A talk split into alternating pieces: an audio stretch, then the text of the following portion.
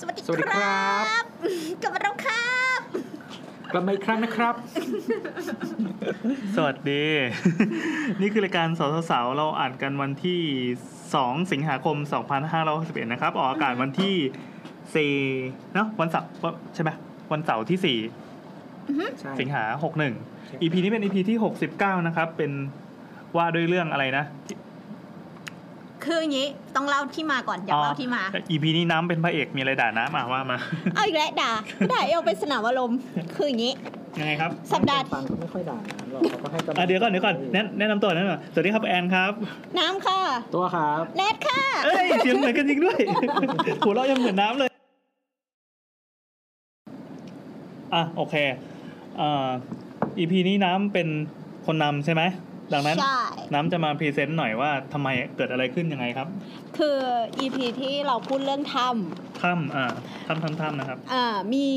ถ้ำหนึ่งที่แนทพูดว่าเป็นถ้ำอยู่ที่จีนอะที่มันใหญ่ๆอะ อ่าอ่า เฮ้ยแบบเราฟังแล้วเรารู้สึก Amazing มากเลย เราไม่เคยรู้จักมาก่อน ลงโยใช่ไหม เออ จริงปะ อื ม จำไม่ได้แบบขึ้นต้นด้วยจจีจำได้แค่เนี้ย ๆ แล้วทีเนี้ยก็เลยบอกว่าไปเสิร์ชอ่านต่อแล้วปรากฏว่ามันอ่ะ ก็ไปเจอเว็บหนึ่งที่มันพูดถึงสถานที่ที่เป็นมนุษย์สร้างเนี่ยแหละ อืม แต่ว่าไม่รู้ที่มาว่าสร้างยังไง คือมันเป็น เออ สถานที่โบราณอ่ะ อ๋อต้องเก่าด้วย ใช่ เก่าด้วย ก็คือ ลึกลับด้วย เก่าแบบฟิลแบบคนตาย ตายหา ในเมือง ตายหา ในเมืองเนี้ยตายหาไปหมดแล้ว อืม แล้วก็แบบไม่มีใครสามารถเล่าความเป็นมาของเมืองเนี้ยได้ว่า แม่งสิ่งที่ก่อสร้างที่มันดูแบบมโหฬารแบบเป็นสิ่งที่แบบ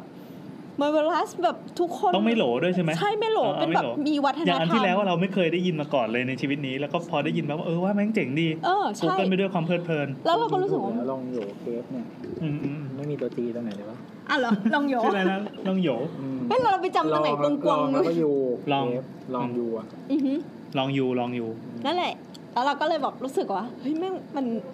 มันมีอีกสถานที่อย่างเงี้ย อีกหลายที่ในประเทศ ในโลกเลย เออ ที่แบบว่า เราอ่ะยังไม่เคยรู้ถึงที่มา ซึ่ง อืม สุดท้ายแล้วมันคือวิทนาวิวิธีการเทคโนโลยีของคนโบราณที่จะใช้พละกำลังหรือว่าทรัพยากรเรื่องวิทยาการที่มันจำกัดอ่ะคือ ม มันไม่ได้มีเครื่องมือทุนแรงเยอะขนาดนั้นในการสร้างเอ่อสถานสถานที่อยู่ที่มันแบบดูดูเวอร์วังขึ้นมาได้ อืม แล้วเขาทำขึ้นมาได้อย่างไร ใช่ โปรดติดตามหลังเพล ง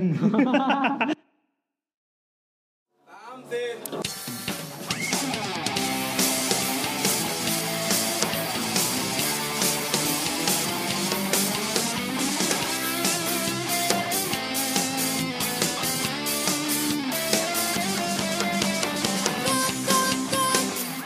ประตู เปิดออกดูว่าใครมาก็อยู่สบายแล้วไม่นานแล้วใครจะมาปิดประตูหัวใจ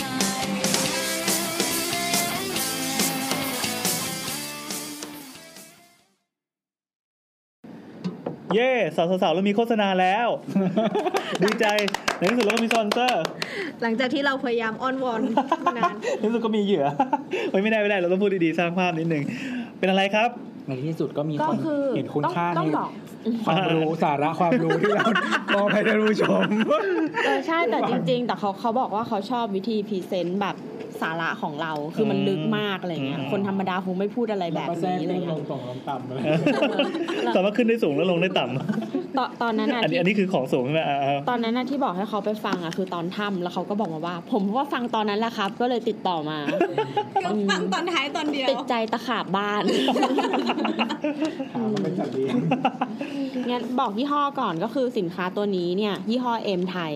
เอมไทย เอ็มไทย ไม่ใช่เอ็มไทยใช่ไหม เอ็มไทย อ๋อเอ็มเอ็มไทยอเอ็มอเอ็มทอไอยอไทยนะครับ ใช่ อือฮึ ซึ่ง หรือ A I M แล้วก็ T S A I ครับ เขาก็ไม่ได้ไม่ได้จ้างเราพูดถึงเฉยๆ เขาก็ส่งของมาให้เราใช้จริงด้วย เออ ก็เป็นยาสีฟันกับน้ำยาบ้วนปาก อืม ผลิตภัณฑ์เขามีสองอย่างปะแล้วมี ไม่มีอีกเยอะเลย เหรอ เขามีแบบแชมพูแชมพูสำหรับเด็กสบู่สบู่ก้อนอะไรอย่าง โอ้ เงี้ย โห เออเท่าที่ มั เห็นนะ นี่มันระดับอูอีอีเอออะไรเนี่ย โอ้ยเราพูดยี่ห้ออื่นไม่ได้ โฆษณาให้เขา เออเออเออยังไงครับ เออนั่นแหละ ซึ่งเขาก็มีน้ำยาบ้วนปากมาให้เนี่ยเป็นสูตรเกลือหิมาลายัน อืม แล้ ฟั ว ง ก็ แล้วรู้สึกดีมากเลยอ่ะ เออดูไฮเดี๋ยวเรา คือ จะ อะไรครับสูตรเกลือ ดี๋ยวเดี๋ยวเราจะมาบอกใน อ๋อเหรอ EP เหรอเหรอ หลังแต่ อ่า EP นี้เราจะมาว่ากันด้วย อุ้ยมีการทยเงข อง ยขายด้วยเหรอ ใช่ เฮ้ยเป็นงานมาก นี่ โอเคอีพีหน้าเราจะได้เจอโฆษณา ไม่ อีกได้เหมือน ทำ กัน เล่นๆนะคะ อ่ายังไงครับยังไงครับ ก็อันเนี้ยเป็นยาสีฟัน ซึ่งก็เป็นสูตรสมุนไพรเหมือนกัน เออ เออ แล้วก็หลายคนเนี่ยอาจจะรู้สึกว่าแบบสมุนไพรมันออกมาออกมาเยอะแล้วอะไรเงี้ยเออ เออ แต่ว่าอันเนี้ยก็มีมีส่วนที่เราเห็นครั้งแรกก็รู้สึกว่าแบบเออว้าวว่ะ เช่นเขาบอกว่าใส่วิตามินซีผสมวิตามินซี ฮะ ลงไปในยาสีฟัน ใช่ ซึ่งวันเนี้ยตอนแรกเราก็อึ้งเว้ยแล้วก็เหมือนแบบมีการเถียงกับตัวเอง ใส่ทำไม วะ เรามันดีเหรอ เพราะว่าปกติอะเวลาเรากินอะไรที่เป็นกรดอะมันจะกัดหน้าฟันใช่ปะ อืม แต่อันเนี้ยเราก็เลยไปรีเสิร์ชมา เขาไม่ได้ให้มาด้วยนะ เออเหรอ ก็ก็ไป Google มาว่า เขาไว้ใจเราในการนะครับ วิตามินซีอ่ะมันดีกับฟันจริงเหรอ อ๋อ เออ แล้วก็พบว่าเขาไอในเน็ตอะก็มีคนพูดกันว่า เวลาเรากินแบบน้ำอัด เอ้ยน้ำผลไม้หรือว่าตัวส้มหรือว่าแบบ อะไรที่มันมีมีวิตามินซีตามธรรมชาติอะมะนาวอะไรเงี้ยเออมันเป็นกรดแล้วมันก็กัดฟันเราใช่ปะ เออ แต่วิตามินซีที่มันสังเคราะห์มา มันจะเข้มข้นกว่ามาก โดยที่แบบไม่มีไอตัวที่กัดฟันน่ะ มากเท่ากับของตามธรรมชาติที่เราจะคอนซูมเพื่อให้ได้ความเข้มข้นเท่ากัน อ๋อ นึกออกปะ คือจริงๆ การกัดไม่กัดอ่ะมันมันจะมีกรดมีอะไรอยู่ด้วย ใช่ แต่นี่คือเอามาเฉพาะวิตามินซีตัวนี้มา ใช่ อ่าอ่า เออ ซึ่งมันก็ยังก็อาจจะส่งผลนิดหน่อย แต่ว่าในแง่ของฟันขาวอะ่ะ มันก็อาจจะมีกรดอ่อนๆ ที่ช่วยกัดให้คราบ อ่า ชาบุหรี่กาแฟอะมันหลุดออก อ๋อ แต่ว่ามันก็ไม่ได้ทำทำลายหน้าฟันขนาดนั้นอะไรเงี้ย ด้วยการที่มันสกัดมาแล้ว อืม เออ กับข้อดีอีกอย่างหนึ่งคือวิตามินซีอ่ะดีต่อเหงือก ยังไงครับ ยังไงไม่รู้ แต่คือ คือหมายถึงว่าในในเน็ตอะไอรีเสิร์ชของฝรั่งอะมันบอกว่า เออ วิตามินซีอะทำให้เหงือกเราอะเหมือนฟู แล้วก็ยังเป็นแบบสีชมพูอยู่ เออ ซึ่งจริงๆอ่ะคนส่วนมากที่แบบเหม็นกลิ่นปากอ่ะจริงๆมันมีหลายสาเหตุคือ อืม หนึ่งฟันผุนึกออกปะแบบ ครับ เป็นฟันคุดหรืออะไรอย่างเงี้ยแล้วฟันผุ เออ เออแล้วก็เหงือกอักเสบ อ๋อ เป็นที่ฟัน เป็นที่เหงือก ใช่ อืม ซึ่งคนที่เป็นที่ฟันอ่ะมันอุดอ่ะก็หายแต่เหงือกอ่ะมันรักษายากมากแล้วก็แพง เออ ใช่ เอ เอ อ อ ใช่ การที่แบบอะไรที่มันช่วยพดุงเหงือกเราไว้ได้เนี่ย พดุง ก็เลยแบบดีอืมเพราะเหงือกอ่ะจริง ๆ มันรักษายากกว่าฟัน แล้วก็ใช้เงินเยอะกว่าด้วย อืม นั่นแหละค่ะ อันนี้ก็เป็นข้อดีเบื้องต้นของยาสีฟันตัวนี้ อืม แล้วถ้าถ้าเจาะความแบบตื่นเต้นเข้าไปอีกก็ส่วนผสมเนี่ย เยอะมาก แอคทีฟเต็มสูตร มี คือ ส่วนคอนผสมเซ็ป ทั้ ต์ งหมด คอนเซปต์เขาคือออร์แกนิก ใช่ เออออร์แกนิกดังนั้นก็จะมีสิ่งต่างๆ ที่หยิบมาจากธรรมชาติ 18 อย่าง18อะเท่าที่ อย่าง เท่าที่นับได้ข้างกล่อง แล้วไม่รู้ว่า เออ แบบมันมีอีกไหมอาจจะที่ไม่พออย่างเงี้ย เออ แล้วก็จะมีของแปลก ตาม ๆ รวม ที่เรา กัน เห็น แล้ว ว่า ก็ขยับมาเป็น ยาสีฟัน เออที่มีอะไรอย่างเงี้ย อ่า เออคือบางอาจจะทำให้บางคนไม่ชินนะ เพราะว่า อ่าๆ มันมีพิมพ์เสนมีการบูนอย่างเงี้ย อ๋ออั นเนี้ยคงทำให้บางคนอ่ะรู้สึกว่าแบบแสบเหมือนเวลาเราดมวาเป็กแล้วมันแบบ เออ แทงจมูก คือมัน อะ เป็น นึกออกปะ กลิ่นของสมุนไพรไทย ใช่อะไรอย่างเงี้ย อ่า อันนี้ก็แบบคนที่ไม่ชินอาจจะรู้สึกแบบเฮ้ยทำไมมัน ในขอหลอดมาดิขแสบวะอมาดมหน่อยดิ เออ คือ แต่ แนะ ว่า อันนี้แนะลองใช้แล้วใช่ป่ะ ลองแล้ว เออเออเรายังเรายังไม่ได้ลอง แล้ว เลย แล้วก็ ขอดู แล้วก็มีอันที่แบบที่รู้สึกว่าเฮ้ยอันเนี้ยไม่ไม่น่าเคยมีที่ไหนผสมก็คือแครอท แครอท เออ ใส่มาด้วย แต่เราคิดว่า อ่ามั มันอาจจะเป็นซอสของวิตามินซีหรือเปล่าไม่รู้ อ๋อ ม เออเออ นั่นแหละ เฮ้ยอยากให้ลองอยากให้ลองเบียร์ขายที่ไหนอะรู้ป่ะ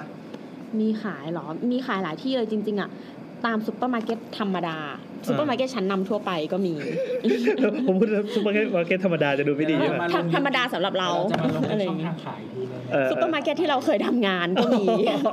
เออเออเออเออ นี่เขามีแบบส่วนผสมเนี่ยเยอะแยะมากเลยว่านหางจระเข้การพลู อ่า ใบฝรั่งชาเขียวอีฟนิ่งพริมโรสน้ำมันมะกอกชาเอม น้ำมันชาโปยกักพริมเสนการบูน เออ อิมเพอราทอเรียคืออะไรวะ โจโจบาร์มิ้นท์ส้มมะนาวแครอทข่อย มีข่อย ด้วย ใช่ ใช่ก็คือมีเราด้วย โอ้ย มีข่อยด้วย มี ข่อย มีข่อยด้วย เออ แล้วก็ไม่มีสารพวก SLS อะไรอย่างเงี้ย S L S คืออะไรครับ มันเป็นสารเคมีชนิดหนึ่งที่ส่วนใหญ่มันจะอยู่ในพวกผลิตภัณฑ์เขาเรียกว่าอะไร personal care อะเป็นผลิตภัณฑ์ที่แบบใช้กับตัวหน้า อ่า นู่นนี่นั่น ผิวปะวะ อะไร ร่นไม่ดีเหรอ ก็บางคนก็จะแพ้อะไรอย่างเงี้ อ๋ ย อ เออพวกพวกส่วนใหญ่ที่เป็นแบบพวกแบบพวกแพ้ง่ายหรืออะไรพวกเนี้ยเขาก็จะไม่ใส่ตัวนี้กัน อ๋อ ถ้าถ้าลองใช้อ่ะ จะมีอีกอย่างหนึ่งคือ มันไม่มีฟอง อ้าว เป็นยาสีฟันไม่มีฟอง แล้วมันจะสนุกยังไง อ้าว ก็มันมันมันเป็นเนเจอร์ร้อยเปอร์เซ็นต์ไงของจากธรรมชาติก็ต้องแปลงแล้วไม่มีฟองอยู่แล้ว ก็ถูกแล้วนี่ อืม คือมันจะบางทีเขาจะใส่สารพวกทำให้ก่อฟองน้ เออ ำ น้ำ บงคเร ยาสีฟันเมื่อกี้อยู่ไหน ราแบบรู้สึกสะอาด ยาสีฟัน อะไรอย่างเงี้ย เออที่เอาไปแปลงเมื่อกี้ นี่ไงอยู่ในนั้นอ่ะ อ๋อ อันนี้ ขอมาดม แกะแล้วเหรอ แต่ว่าอันเนี้ยไม่มี ไม่พี่ ฟอง จะใช้นิ้วใช่ไหม ขอมาดม ขอมาดม คือ แล้ พว ว ก ก็จริงๆอ่ะข้อดีอย่างหนึ่งของการไม่มีฟองคือเหมือนบางคนอ่ะ บางทีอ่ะภายในช่องปากอะเราไม่ได้แพ้ใช่ไหม ขอกินเลยดีกว่า บางทีถ้ามีฟองเยอะอะมันออกมาจากช่องปากปุ๊บอะบางคนอะเป็นสิวรอบปาก เพราะว่าเราอะ อ๋อ ผิวหน้าเรา อ๋ อะ อ แพ้ หน้าเราเดินไปแพ้อีฟองนั้น เออ ใช่ เหมือนยาสระผมอ่ะ อืม เออบางคนเป็นสิวตามขอบขอบหัวเต็มเลย ก็คือตรง แล้วแบบ ตรงหนังศีรษะโดยตรง อืม บางทีเราไม่แพ้อะแต่ว่าแบบตรงขอบเลยอะ พี่กินเหรอ ลองชิมดู กินได้ คือจริง ๆ ๆ อ่ะ แนนบอกให้พวกเราอ่ะ เตรียมแปรงสีฟันมา เออ เป็นการบ้าน น้ำอุตส่าห์ไปซื้อมา คือทุกคนลืมหมด มีน้ำที่เราไปไปเอาไปเรารู้สึกไง อืมคือ กินอะไรไม่อร่อยอีกเลย ทำ เป็น ไมอ่ะ การลดน้ำหนักอย่างหนึ่งของเรา แต่ว่าสิ่งที่ได้มาคือตอนแปรงอ่ะ เราเราเดาว่ามีข่อยข้างในปะ ถูก ใช่โอ้ยทำไม เพราะ กิ ว่า น ที่ข่อย เพราะว่ามันไอ้นี่ มี ไง มีอีกสิบแปดอย่างทายมาเร็ว มีส้มมีส้มอะไรบางอย่าง เฮ้ยถูก เฮ้ย อะ มี มีอะไรอีก ใช่จำไม่ได้แล้วมีเกลือมีเกลือเพราะว่ามันเค็ม นี่จะบอกว่ากลิ่นเหมือนยาหอมปะยาหอม เออ ของยายที่ให้ มันมันโปร่งไป เออเออ คือพอ มัน เรา จะ แป โล่ รง ง ฟื ตรง ด นี้ใช่ปะมันมันจะมีกลิ่นที่ลงไป เออ ใน เออเออ ในคอเรา เออ กับกลิ่นที่มาทางจมูก เอ อะ อเออ มันกลิ่นที่ขึ้นจมูกอ่ะมันจะมีมีกลิ่นส้มนิดนิดๆแต่ว่าสิ่งที่ทำ ใช่ ให้มัน ใช่ แบบ แบบพรวตรงจมูกอ่ะ เฮ้ย มั อคืร่อยดีว่ะ ข่อยเออ แย่แล้ว มันคือข่อย ได้กลิ่นกระ มั บูน น กับ รู้เหร ส้ อ ม ว่าข่อยรสเป็นยังไงเราไม่รู้ เออ ว่า ก็ไม่ ข่อยรสเป็น รู้ เคยเคี้ยวข่อยปกติ ไม่เคยเลยใครเขาจะไม่เคยเคี้ยว แถ ข่อ วย บ้านเรียนสี เด็ก ฟัน ยุค กัน ไหน แล้ว วะเคี้ยวข่อย เออโดนพี่ชายหลอก อ๋อโดนพี่ชายบูลลี่แต่เด็กว่า อ๋อ แต่อันเนี้ยเราเรายังไม่ได้เซิร์ช เฮ้ยแต่เราชอบกลิ่นยาหอม ตอนแรกตอนแรกเราคือเราเฉยๆนะเพราะดูแพ็กเกจอะบอกตามตรงเลยว่าหน้าตาเฉยเฉย เพราะว่าแพ็กเกจยาสีฟันอื่นมักจะเป็นแนวนอน ไม่ สังเกต เป็นไร แต่ว่า อ๋อ แต่ว่าของเขาว่าเป็น ๆ แน เออวตั้ง กล่องสวยแต่คือตัว ทั้ง สีสวย ทั้งกล่อง ตัวหล ทั้งหล อ อ ด ดเป็นแนว ตัวหลอดเป็ตั้น ง สีส้มๆเอ้ยตัวสีขาวแล้วก็ตัวสอดสีส้ม พอบีบออกมาปั๊บเนี่ยคือกลิ่นยาหอมที่ผสมกลิ่นส้มลงไป มันจะมีความส้มนิดนิด แล้วได้กลิ่นส้มกับกระบูน อืม แล้วส้มอะไร เฮ้ยบันเทิง เรา ดี เรา ว่ะ รู้สึกมันเป็นส้ เอ้ย ม มันเขียนว่าส้มอะไรไม่ มัน ใช่ เป็ ห น รอ ส้มชนิดหนึ่งที่ เหมือนส้มยูสุอะไรอย่างเงี้ยป่ะ เออใช่ใช่มันเรารู้สึกว่ามันเป็นส้มเช้งหรือส้มยูสุ ไม่แต่มัน หรือ ส้ม อะ แล้ว ไร มันผสม ไม่ มิ้น บอก ท์ด้ ไม่ วย บอก นะ ว่าส้มอะไร เออแต่มั ส้ น มส้มมิ้นท์มะนาวแครอท อ๋อมันคือออร์แกนิกออเรนจ์กับออร์แกนิกเลมอนเว้ยคูณสาม อืม อ๋อ คูณสาม ก็คือใส่เข้ามาสามลูก เออ คูณสามแล้วได้เท่าไหร่อะ ซุปเปอร์แกง คุณสาวน่าซุปเปอร์ เฮ้ย แก โองเคเฮ้ยเราเรารู้สึกโอเคละตอนแรกตอนแรกก็อะไรวะแบบมันเป็นมันเป็นของออร์แกนิกแล้วมันจะยังไงวะแต่พอดมแล้วหอมดีเราชอบ เราชอบ แล้วก็มันมีอีกจุดหนึ่งที่เราอ่ะเจอไอ้หลังกล่องเขาแล้วเรา ยัง รู้ ไง สึครักบ ว่าแบบ เอ๊ะ นี่คือ แบบมัน คือจะ ยังไง บอกว่าตัวกล่องแพ็กเกจเขาเนี่ยอ่ะนึกภาพว่าเหมือนกล่องยาสีฟันทั่วไปใช่ไหมแต่อันเนี่ยแบบมีเทคที่แบบรายล้อม มีตัวหนังสือทุกอนุ พ อะ รั่งพรูเต็มไปหมดเลยอธิบายว่านี่คืออะไร ถึงว่ามีชาเอม เพราะเรารู้สึก อ่า ว่าก ลินชะเอมกลิน มั ชะเอม มันมัน แยกได้ยังไงวะ ไอ้กลิ่น เฮ้ย ไอ้กลิ่น จ อะ ริง มัน ๆถ้า ทำไม ถ้าดม อะ ถ้าดมชะเอมเราจะจำได้ คือกินชาเอมบ่อยไหมเคยไม่สบายแล้วกินชาเอมบ่อย ไม่เคยกิน เห็นเรากินบ่อยมากเราติดยาแก้ไอเว้ย กินกินเข้า สี่ ไป คูณร้อยเหรอ มันต้องรู้แน่เลยว่ากระท่อมมากลิ่นเป็นยังไง เดี๋ยวลองทำสูตรกระท่อมมานะคะแล้วส่งมาให้น้ำดม มันต้องเนี่ยใส่ยากันยุงด้วยนะ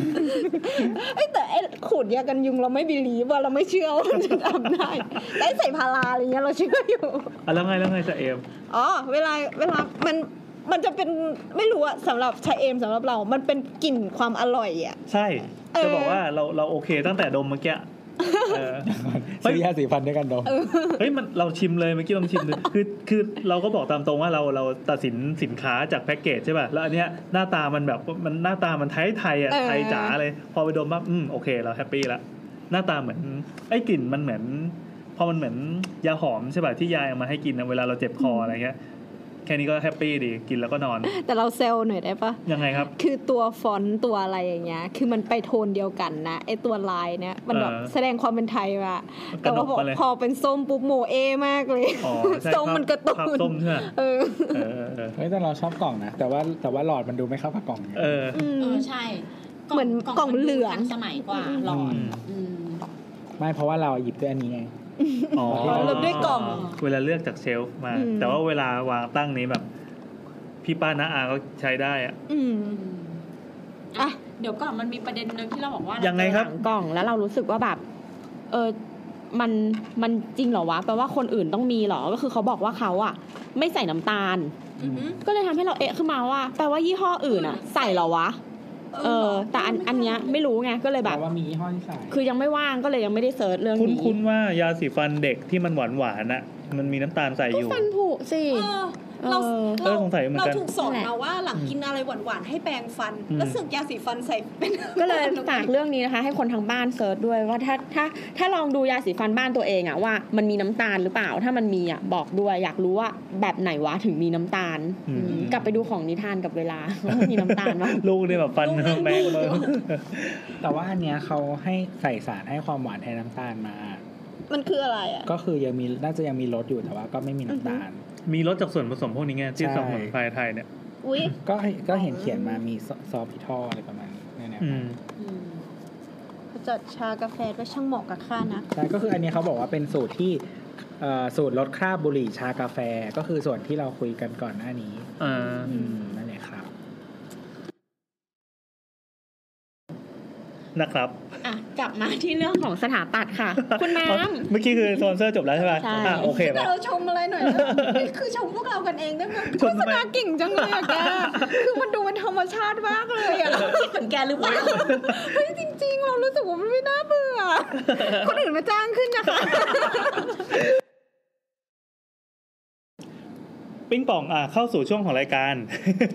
ดูไม่รู้ว่าตัดต่อเลยนะยังไงครับน้ำวันนี้เรามีอะไรมาขาย เฮ้ยเราเราเราก็พูดแบบไปเรื่อยๆ ก่อนเนาะ ได้ได้ได้ได้ได้ จริงๆอ่ะเราเคยเหมือน explore เรื่องอะไรพวกนี้ไปแล้วใน EP ถ้ำถ้ำถ้ อืม ำแล้วก็ EP สุสาน ใช่ ใน สุสาน ตำนของ ดี โล ใจ ก จังเลยที่ตัวรู้ว่าเราแบบมันมันเป็นอีพีภาคต่อ EP นั้นอ่ะ EP สุสานในตำนานของโลกใช่ป่ะเป็น EP ใช่ เหมือนทำให้น้ำมั่นใจว่าเอ้ยแบบสิ่ง ไม่ ที่ มั่ กู นใจ เล่า เลยเมียเลย ตอนนั้นน่ะน้ำเสียงไม่มั่นใจไงแต่เสียงตอบรับมาเออมีคนคอยเชียร์กันเยอะ ขอบคุณนะ เอ คะ อไม่ต่างจาก YouTube แซม ทีนี้ก็เออว่ะเราก็มี เราก็รู้สึกว่าเราเล่าแบบนี้ได้เหมือนกันนี่หว่าใช่ไหมเมื่อก่อนเราจะต้องไปสต u d ดี้หนักๆ มาเล่าให้ฟัง เราก็ไม่ได้มีเวลา คือ นี่ไง คือจริงๆก็อยากอยากทำให้มันดีอะนะ เออเออ แล้วก็ด้วยข้อมูลอะไรอย่างเงี้ยมันก็ ไอ้ยทุก EP เราตั้งใจ ตั้งใจตั้งใจ แต่ว่าความสามารถเราแค่นี้จริง งั้นกระโดดเข้ามาเข้าเรื่องเลย โอเค วันนี้เราจะอัดจบกันใน 45 นาที อืม นี้ขอประกาศไว้ตรงนี้เลย ถ้าไม่ได้ ๆทำไมเราต้องพยายามกดดันตัวเองกันขนาดนั้น เราเคยทำได้ทีนึงนะ แล้วก็ 45 นาทีกันทุกร ได้ อบอะ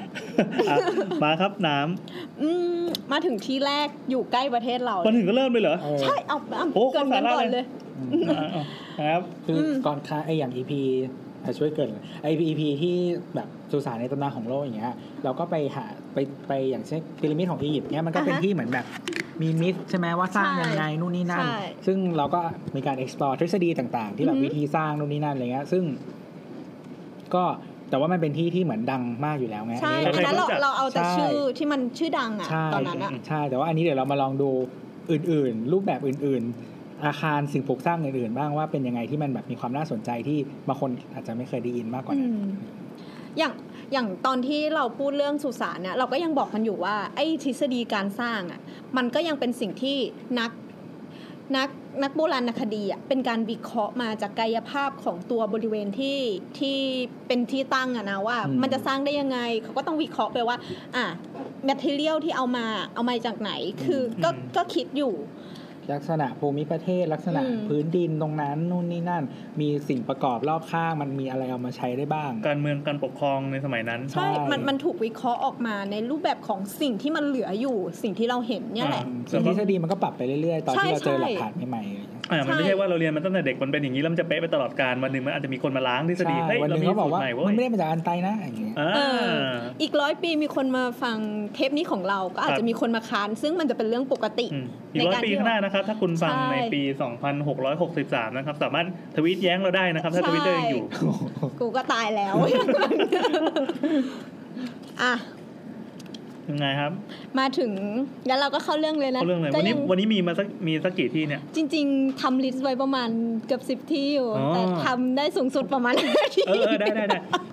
ขอแนะนำให้ผู้ฟังทุกท่านนะครับ ถ้าเกิดว่าตอนนี้กำลังฟังขณะวิ่งออกกำลังกายอยู่ ก็ขอให้วิ่งไปหยุดไปหรือไม่ก็แบบเปิด Google ไปด้วยจะได้รับความเพลิดเพลิน อื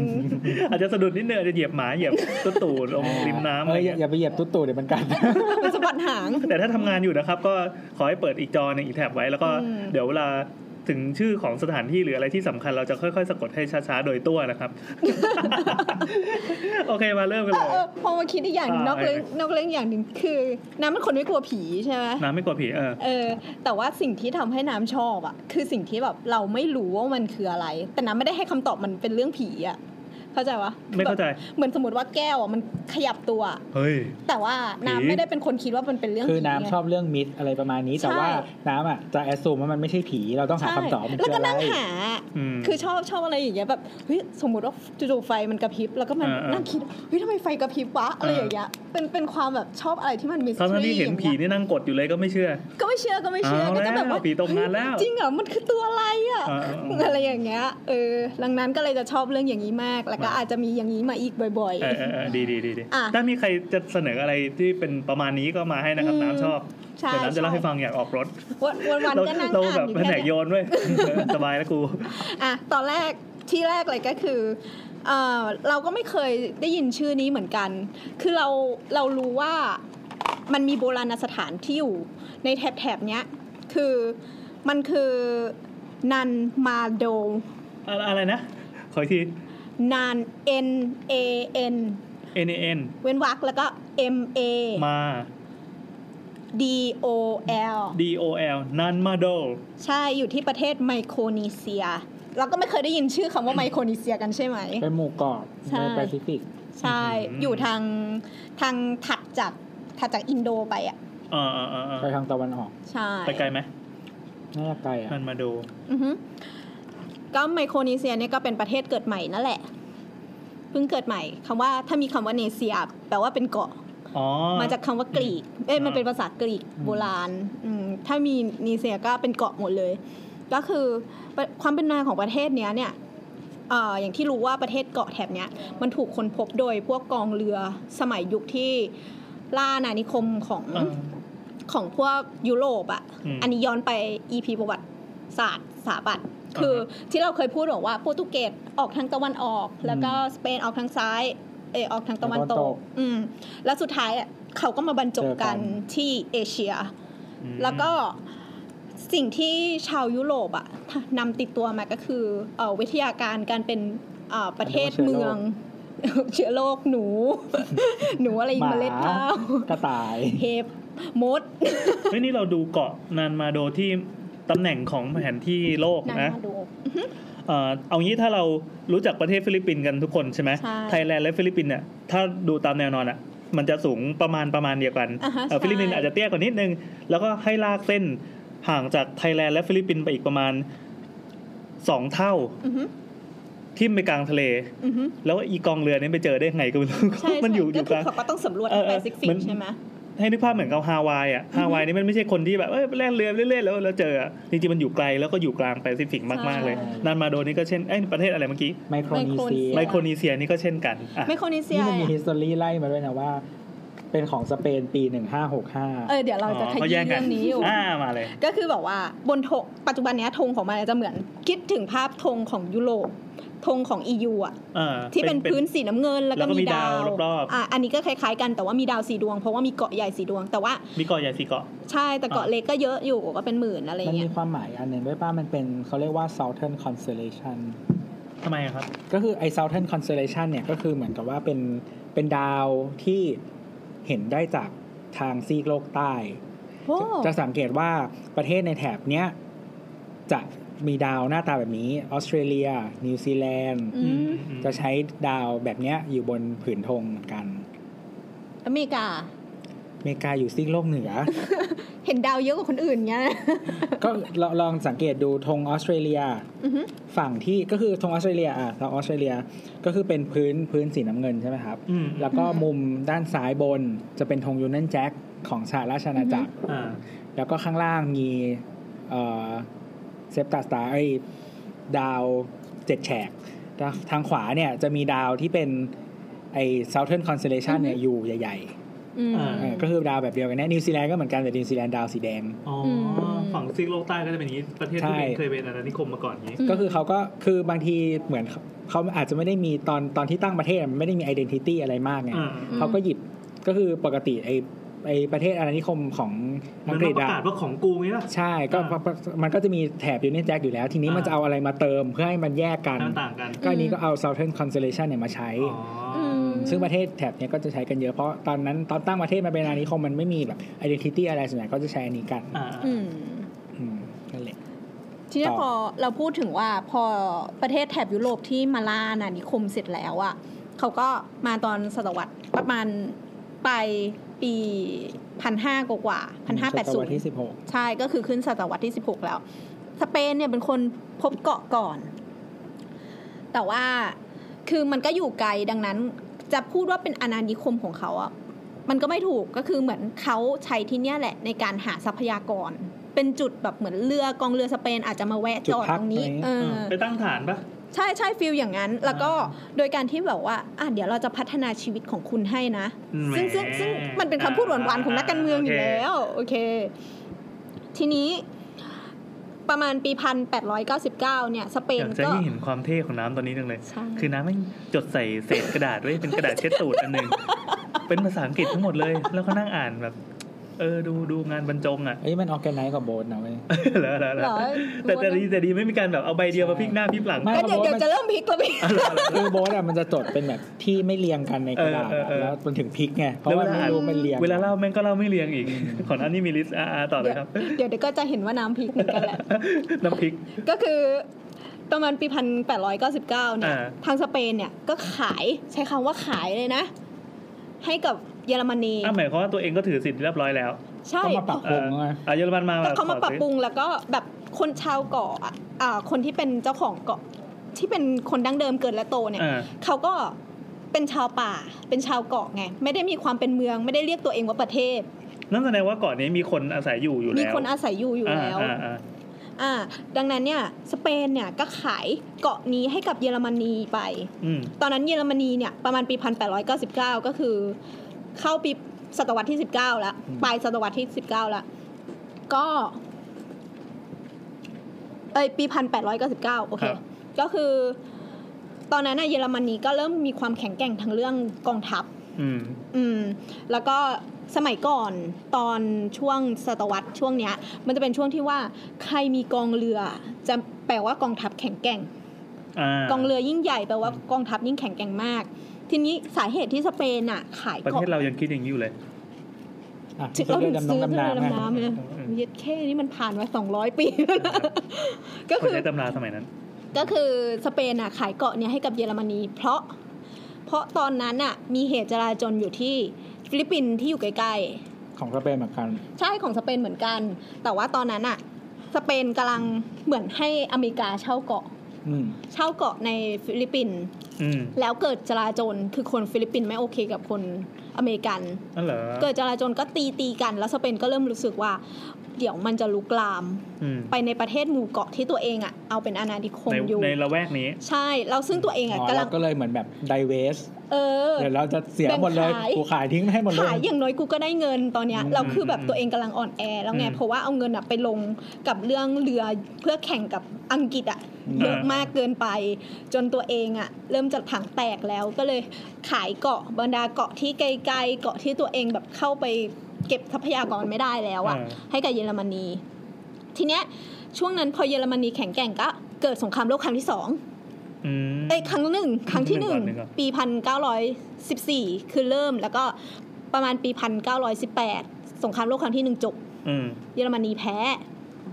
แพ้สงครามพอทีนี้แพ้สงครามปุ๊บอะเกาะเนี้ยก็ถูกโอนให้เป็นกรรมสิทธิ์ของญี่ปุ่น ตอนนี้แนทมาแล้วครับ เรากำลังพูดถึงถึงประเทศไมโครนีเซีย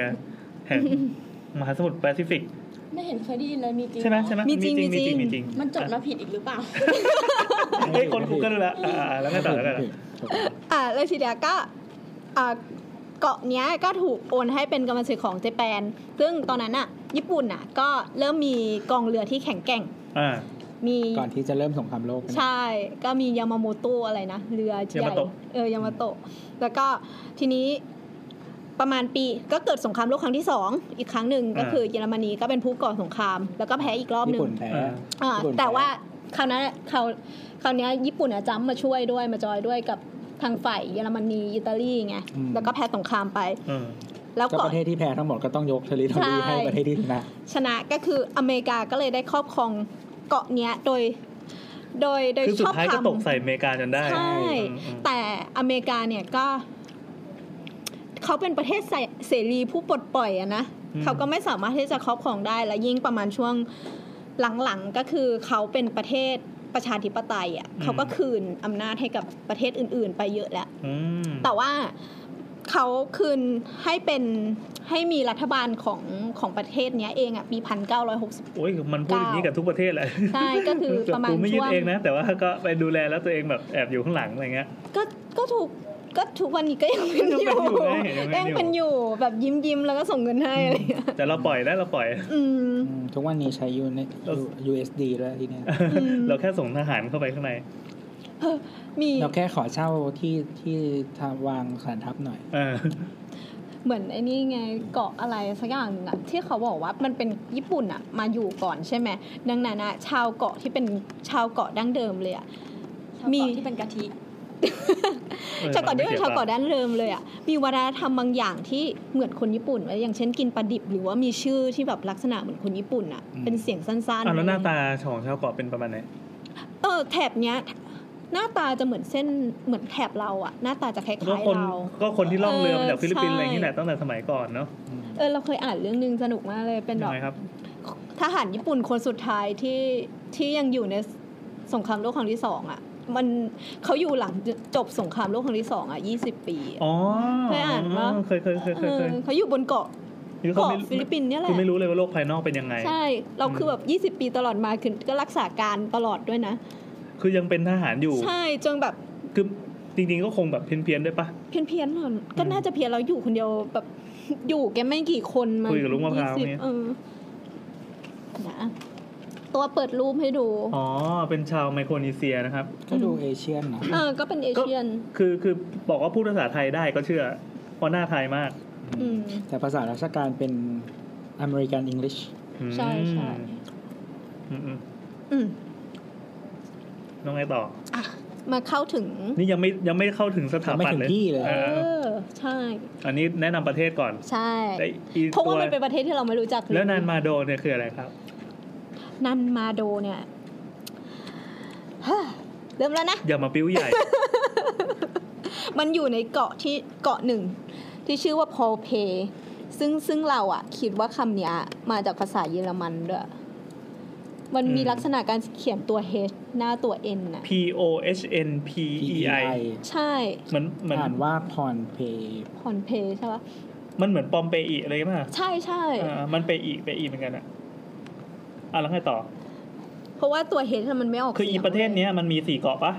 ใช่สิเกาะใหญ่ อ่าสี่เกาะใหญ่ อันนี้เป็นเกาะนี้เป็นเกาะที่ใหญ่ที่สุดเป็นหน้าตาเหมือนกลมๆนะ อือฮึ เข้าใจว่าคงคงเกิดจากแบบภูเขาไฟอะไรสักอย่างปะ ใช่ เออแล้วมันก็เลยกระจายแผ่เป็นวงกลม แล้วสังเกตนะ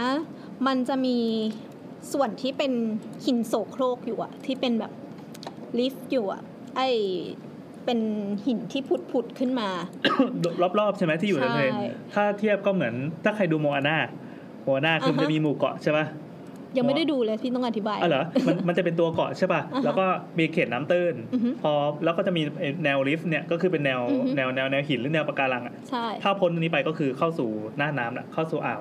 ก็ แล้ว คือ คนก็จะไม่กล้าข้ามไปตรงนี้ ลัก ไป ษณะการเกิดของตัวเนี้ยมันมันมีวิธีการเกิดหลายอย่าง ยังไง ไม่ ครับ เหมือนกัน บางที่ทั้งอย่างเขตเหนือที่เรารู้จักกันเยอะๆก็คือแหลมฟอยอสอะไรพวกเนี้ย เออ มันจะเกิดจากการเซาะของน้ำแข็ง ทานน้ำแข็งที่มันละลายลงมา ใช่ อ่ ลงมา สอด ก็จะเป็นอย่างนี้ หรือว่าการเกิดการเสาะจากลมอย่างเช่นเอ่อเป็นหน้าผามาแล้วลมที่มาเนี่ย มันจะมาในลักษณะของการกระแทก ดังนั้นเนี่ยหินที่เกิดอ่ะมันจะเป็นแบบเป็นเป็นการกร่อนของลมอ่ะห พวก รื หินทรายภูเขาหินทรายอะไรอย่าง ใช่ เงี้ยอืม หรือว่าอีกประเภทหนึ่งก็คือการกร่อนจากน้ำ อ่าแกรนด์แคนยอน อือฮึเหมือนกัน อันนี้ก็แต่ว่าอันเนี้ยมันตั้งอยู่ในทะเล อ่า แล้วสถานที่ที่เรากำลังพูดถึงเนี่ยนันมาโดเนี่ย ตั้งอยู่บนนี้ ตั้งอยู่บนลีฟ อ๋อเหรอ เออ คือคือมันไม่ได้วางอยู่บนแผ่นดินที่เป็น ใช่ เนื้อดินที่อ่า ถ้าเกิดเราคิดอย่างง่ายๆทั่วไปอ่ะ เราอ่ะก็จะวางอยู่บนแผ่นดินส่วนของแผ่นดิน อ่าใช่ใช่ใช่ แต่สิ่งเนี้ยวางอยู่บนลีฟโดยที่ โดยที่สถาปัตยกรรมอ่ะถูก ทำให้เป็นแผ่นโดยใช้หินนะมาวางให้เป็นเป็นเป็นเป็นพื้นอะแล้วก็สร้างสถานแบบสร้างเสาสร้างหลังคาขึ้นมาคุมอะ หมายความว่าปูหินเรียงเป็นพื้นก่อน ใช่ อ่า ดังนั้นเนี่ยการที่ตัวลิฟท์ที่มันเกิดโดยธรรมชาติเนี่ยมันจะไม่ได้ถูกตัดรูปร่างให้มันแบบพอดี แต่การวางหินทุกอย่างให้มันล็อกกันแล้วกลายเป็นแผ่นดินขึ้นมา แปลว่ามันผ่านการคิดเว้ย อ๋อมันมันมันมีดีไซน์มันมี เออมันมี อ่าวิ ดี ศว ไซ กรรมอยู่ใน น์ นั้น ใช่มันคือวิศวกรรม โดยที่หินที่เอามาวางเนี่ย ขนาดเล็กสุดอะอยู่ที่5ปอก5ตัน ห้าห้าตันนี่คือเบาสุด ใช่ 5 ตันนี่คือเบาสุด เออเออเออห้าตันมันจะก้อนแค่ไหนวะ อืม 5,000กิโล ไม่ใหญ่นะ อืมอันนี้อยากให้ลอง Google ไปด้วยนะครับ ถ้าใครที่วิ่งอยู่นะครับ หยุดวิ่งตอนนี้เลย แล้วก็ลูบลูบหัวรถตู่ไป นานมาโด N A ใช่ N M A D O L แล้วก็ดูรูปภาพจากสตรีทวิวหรืออะไรก็ได้ม คือเขาบอกว่าพื้นที่ทั้งหมดเนี่ยมันอยู่ที่ 75 เฮกเตอร์ ซึ่งลืมตีมาว่าเท่าไหร่ เนี่ยเขามีรูปมุมสูงที่พลอตเป็นเหมือนแบบ ใช่ เหมือนเมืองด้วยอ่ะเนี่ย ใช่ คือมันจมน้ำไง เมืองอ่ะมันมันถูก เอา ทิ้ เหรง อ ร้างแล้วก็จมน้ำไปแล้วบางส่วน เออเออคือมันมีหลักฐานความเป็นเมืองอยู่ใช่ไหม ใช่ อ๋อถึงว่าเออ แล้วหินก้อนที่ใหญ่ที่สุดอ่ะที่พบก็คือ 50 ตัน อือฮึ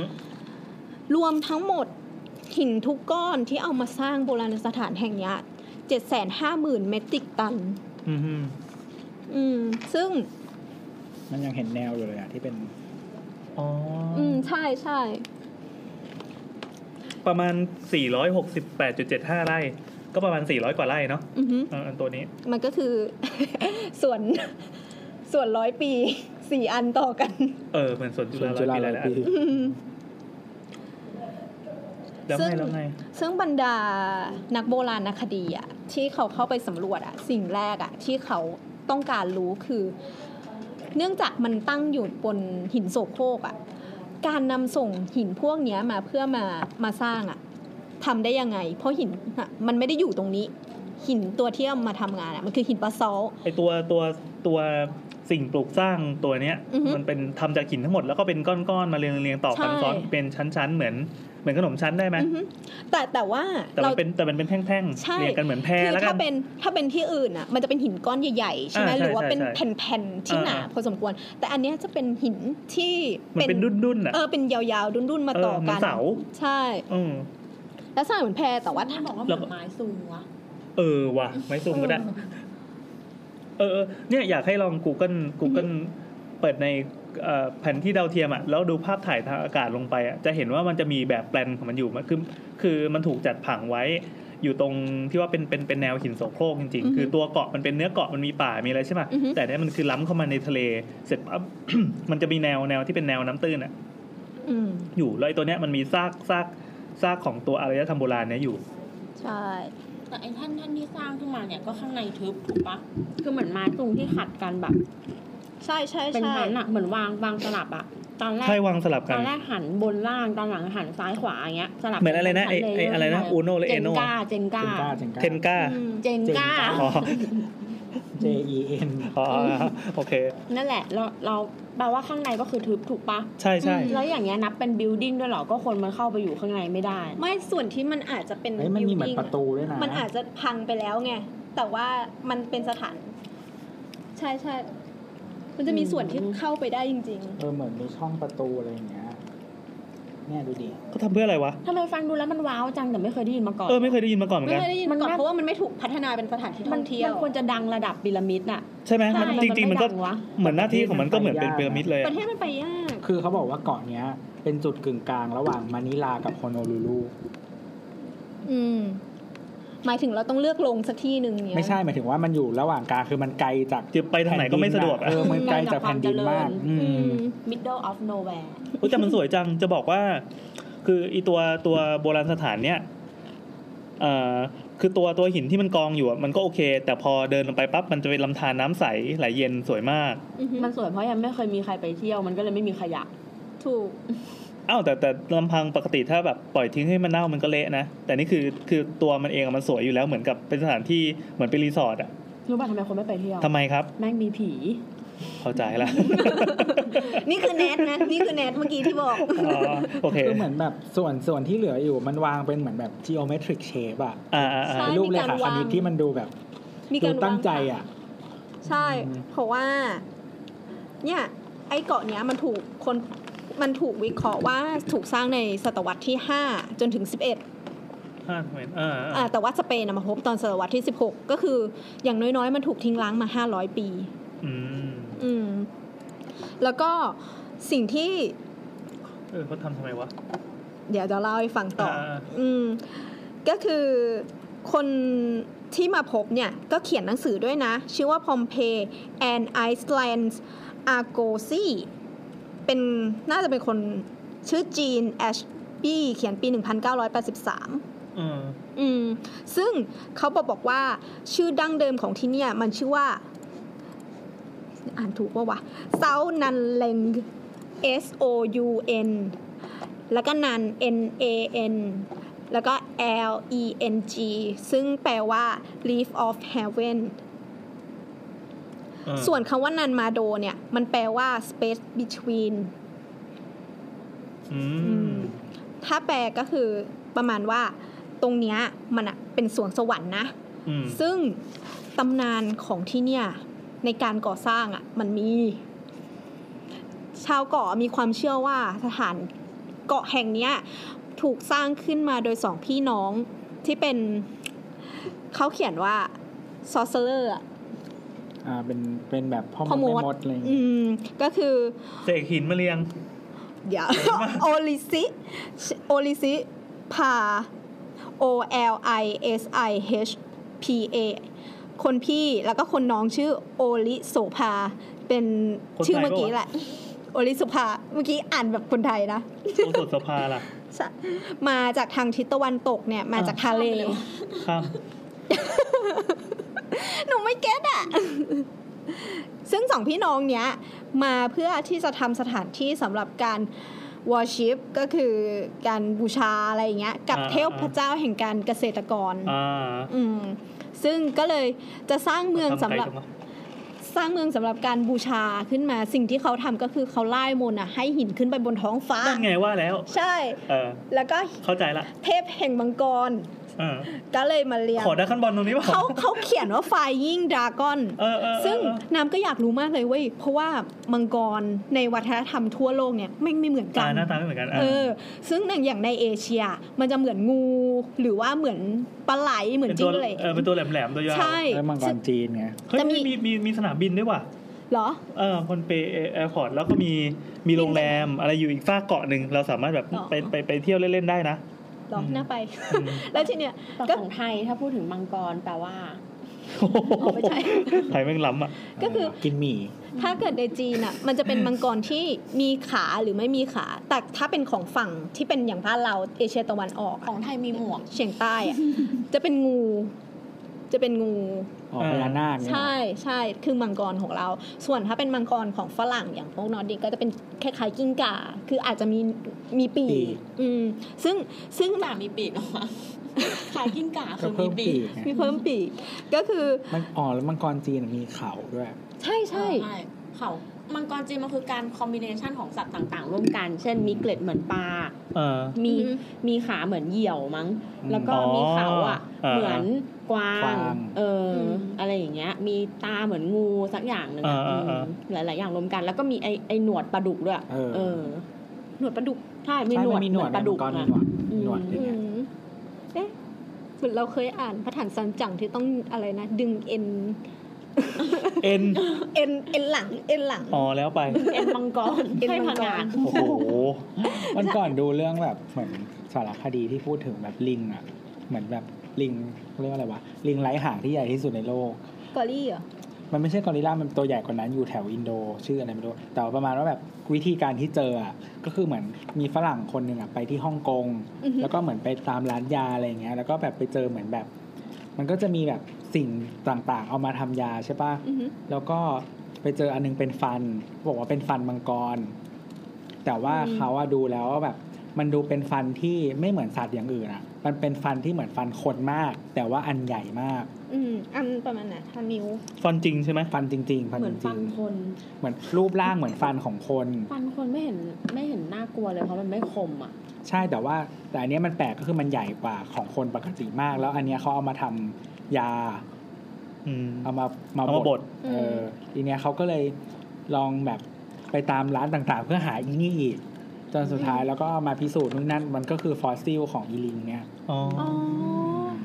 นั่นแหละ ก็คืออีฟันมังกรในสูตรยาทั้งหลายอ่ะไม่รู้ฟันตัวเฮียอะไรบ้าง เด็กอะไร มัง ไป กรนี่เป็นญาติกับลิงใช่ไหม คือทานไม่ว่าจะเป็นฟันของตัวอะไรอ่ะ เอามาบดมันก็คือผงแคลเซียมปะวะ อืม อืม อ่าอ่า ใช่ กินกระดองปูก็ได้ มันเป็นไข่ติ่นวะกระดองปู ไฮตินไฮ มี ติน มันมีแคลเซียมด้วยนี่ มีด้วยแต่ว่า อืม คอมโพสิชันจะไม่ต่างกันหน่อย เฮ้ยเฮ้ยกลับมาเร็วๆเพิ่ง เออ ยังไม่จบเลยเนี่ย กินกระดู เต็ ก มที่เนี่ย ปลา กลับมาที่ไฟดากอนต่อ ก็คือก็พยายามเปิดแล้วล่ะว่าไฟดากอนเป็นไง ไม่เจอ อ่า อืม ซึ่งตอนหลังอะสองพี่น้องเนี้ย คนพี่อะก็แก่ตายตามอายุ แล้วก็คนน้องอะก็กลายมาเป็นกษัตริย์ราชวงศ์แรกของที่นี่ หยือ อืม ก็เป็นที่มา แต่ว่า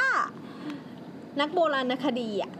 ก็ไม่เชื่อเรื่องเทพมังกรเนี้ยหรอกนะ เราก็ต้องหาวิธีสร้าง ซึ่งสิ่งที่เขาคิดว่าจะเป็นวิธีสร้างก็คือ อย่างที่เราบอกว่าหินที่สร้างใช้สร้างเมืองเนี้ย เป็นบาซอลต์หินบาซอลต์เนี่ยก็คือ มันคือหินภูเขาไฟ มันคือแมกมาที่ออกมา อ่า แล้วออกมาคือพอหินหลาย ๆ อย่างบนโลกเนี่ยที่มันแตกต่างกันหนึ่ง อืม เป็นเพราะว่าตัวองค์ประกอบหลาย ๆ อย่างทำให้มันแตกต่างกัน แล้วก็ อ่าร วมทั้งอุณหภูมิที่เอ่อเย็นลงอย่างรวดเร็ว อ่า เย็นลงอย่างช้า ๆ อะไรพวก อ่า เนี้ยก็ทำให้เอ่อตัวมวลน่ะของหินนะมันแตกต่างกัน อ่า หินบาซอลต์เนี่ยเป็นหินที่ตัวลาวามัน ไหล ออก มากรืด อย่างรวดเร็ว แล้ว และ ไปเจอน้ำเจอ เจ อะ อ ไร น้ำ นี้ อย่างรวดเร็ว อ่า ใช่ทำให้ ดับดังฟู่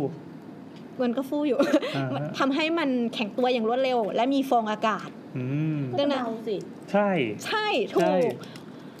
มันเป็นหินเบา อ๋อหินบะเซาคือหินที่เขาเอามาขัดตีน ถูก ใช่ไหมที่มันมีฟองอากาศเยอะๆแล้วมันก็เลยจะแบบบาดหนังตีนออกเวลาเราถูอ่ะล้วก็ แต่แต่เราไม่รู้ว่า เป็ อันนั้นน่ะ ขัดตี ทำยังไง อันนั้นอาจจะเป็นแบบทำใช้วิธีการสร้างโดยมนุษย์ไง อ๋อ แต่ถ้าเป็นหินอ่าหินบาซอลต์ที่อันเนี้ยมา น่าจะมาจากภูเขาไฟ ซึ่งแถบนั้นนะมันมีมันมีรอยเลื่อน มันมีภูเขาไฟใต้ทะเลเยอะอยู่แล้ว เออ ซึ่งเขาอะหินบาซอลต์เนี่ยมีอีกคุณสมบัติหนึ่งก็คือ ถ้าสมมติว่ามันสามารถลอยน้ำได้ด้วย นั่นไง อันนี้เรียนมาตอนป .6 ใช่ อืม รู้ อยากจะเล่าว่าเลยจำอีพีที่พูดถึงไอ้โนเลดได้ว่า ที่บอกว่าขโมยหนังสือ โนเลดมัน EP อะไรนะ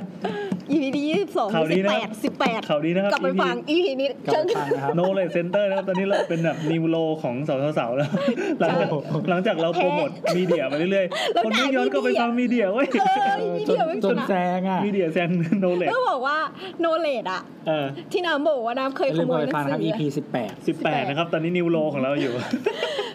หนังสือที่ขโมยอะมันคือหนังสือเรื่องแรกทาส อ๋อเหรอ เออ คือมันเป็นหนังสือดีมากเลย แล้วเรารู้สึกทำใจไม่ได้ที่จะ เออ มีคนมาทำลายมัน ก็เลย โอค ขโมยของมัน ก็เลยขโมยหวังกะตัดกลับมาที่หินบอซอ อ่ะ ต่อ หินมาซอครับ ใช่ ลอยน้ำลอยน้ ใช่ ำเอ้าทีนี้ก็สบายเลยก็สามารถขนขึ้นอะไรมา มันอาจจะไม่ได้ลอยร้อยเปอร์เซ็นต์ไง อ๋อ อืม มันอาจจะต้องแบบโอเค มันยังต้องใช้แรงอยู่ใน อ้าวแต่ การลอย ให้นึกภาพว่ามันก็เหมือนกับ อืม ขอนไม้ ใช่ เปรียบตัวพี่เป็นเช่นขอนไม้ อือฮึ ก็ปล่อยลอยน้ำมาแล้วก็ลากมา สามารถสามารถขนถ่ายได้ไม่ยากนัก ใช่ อ่าฮะแล้วไงต่อ แล้วอาจจะแบบซ้อนกันแล้วทำให้น้ำหนักของมันอะสามารถตั้งเป็นเมืองได้ อ่า มเป็นเมือง ทีนี้เรากำลังพูดถึงเมืองที่ตั้งอยู่บนหินโศโครกที่กลายเป็นเมืองและ อ่าก กลายเป็นแผ่นดิน เออเออเออ ทีเนี้ยเขาก็มานั่งวิเคราะห์กันต่อว่า เอ้า เมืองที่มันใหญ่ขนาด 75 เฮกติกตันเฮกติกเอเคอร์เนี่ย เฮกเตอร์อ่ะ เออ แต่ว่า นะเอ เอ อ อจำไม่ได้ ก็คือแบบประมาณว่า กี่ ทำไมร้อยกว่าไร่เนี่ย ทำไมมันถึงตาย เมืองมันถึงได้ถูกทิ้งให้รกร้าง อือฮะ คือเราเคย อันนี้เรื่องเรื่องหินที่จบแล้วใช่ป่ะ จบแล้วจบแล้ว อ๋อคือจะบอกว่าเดี๋ยวขอแทรกนิดนึงมันเหมือนหินที่ฮิตในบ้านเราอย่างหนึ่ง คือ ก็คือศิลาแรง เอออ อืม ศิลาแรงอ่ะ มันเป็นมันเป็นหินนิ่มๆที่สามารถตัดได้ง่าย ใช่ ๆเลย ใช่ ตอนแรก โดย ที่ การใช้เลื่อย ใช่ใช่ ธรรม ใช่ ดา คือตอนแรกอ่ะเราสามารถยกหินหินเอ่อดินแรงหรือว่าศิลาแรงเนี่ยยกขึ้นมาวางไว้ อือฮึ เสร็จปั๊บก็ตัดแต่งมันเป็นรูปทรงอะไรเสร็จปั๊บทิ้งไว้นานๆมันจะทำปฏิกิริยากับอากาศ แล้วมันก็จะแข็งเออคราวเนี้ยแข็งแล้วก็แล้วก็หนัก ก่อนหน้านี้มันจะแบบดูซอฟต์ๆสบายๆใช้ตัดด้วยเด็ก ๆ ได้อะไร อืม เออแต่ซ้อมมันก็จะมีอีกคุณสมบัติหนึ่งอ่ะกระโดดกลับมาครับ เรากลับมาเราพูดถึงตรงไหนแล้วนะ ทำไมมันถึงตาย เออทำไมมันถึงตายก็คือเขาก็ มีตำนานเมืองอีกเหมือนกันบอกบอก อืม ว่า พอมันมีเมืองขึ้นมา เมืองเนี้ยก็จะพอมีเจ้าเมืองปุ๊บเขาก็จะดูดทรัพย์ทรัพยากร ซึ่งในในประเทศที่เป็นเกาะทรัพยากรมันมีจำกัดอยู่แล้ว อ่าอ่า อืมดังนั้นเนี่ยพอดึงมามากๆปุ๊บคนก็เริ่มประท้วง อืม ประท้วงปุ๊บก็เกิดเป็นจราจนนี้ จนกระทั่งคนเนี่ยอพยพออกไปจากเมืองนี้ แล้วก็ถูกทิ้งร้าง ดราม่านะก็ย้ายเลย อืม ใช่ มันก็เลยหายไปแต่ตอนเนี้ยยูเนสโกอ่ะนับให้นันมาโดเนี่ยเป็น global Heritage Site ใช่ไหม ใช่ใช่ชื่อว่า global scientific scientific masterpiece of the creative Gen- genius แปลว่า แปลว่า เป็นเอ่ออะไรนะ ใช้คำว่าสินค้าได้ไหมไม่ได้ต้องเป็นผลงานชิ้นเอกในการอัจฉริยะสร้าง อืม แปลว่า เป็นมาสเตอร์พี e ใช่ ของ เป็น คนยุคก่อน masterpiece อืม ครับเป็น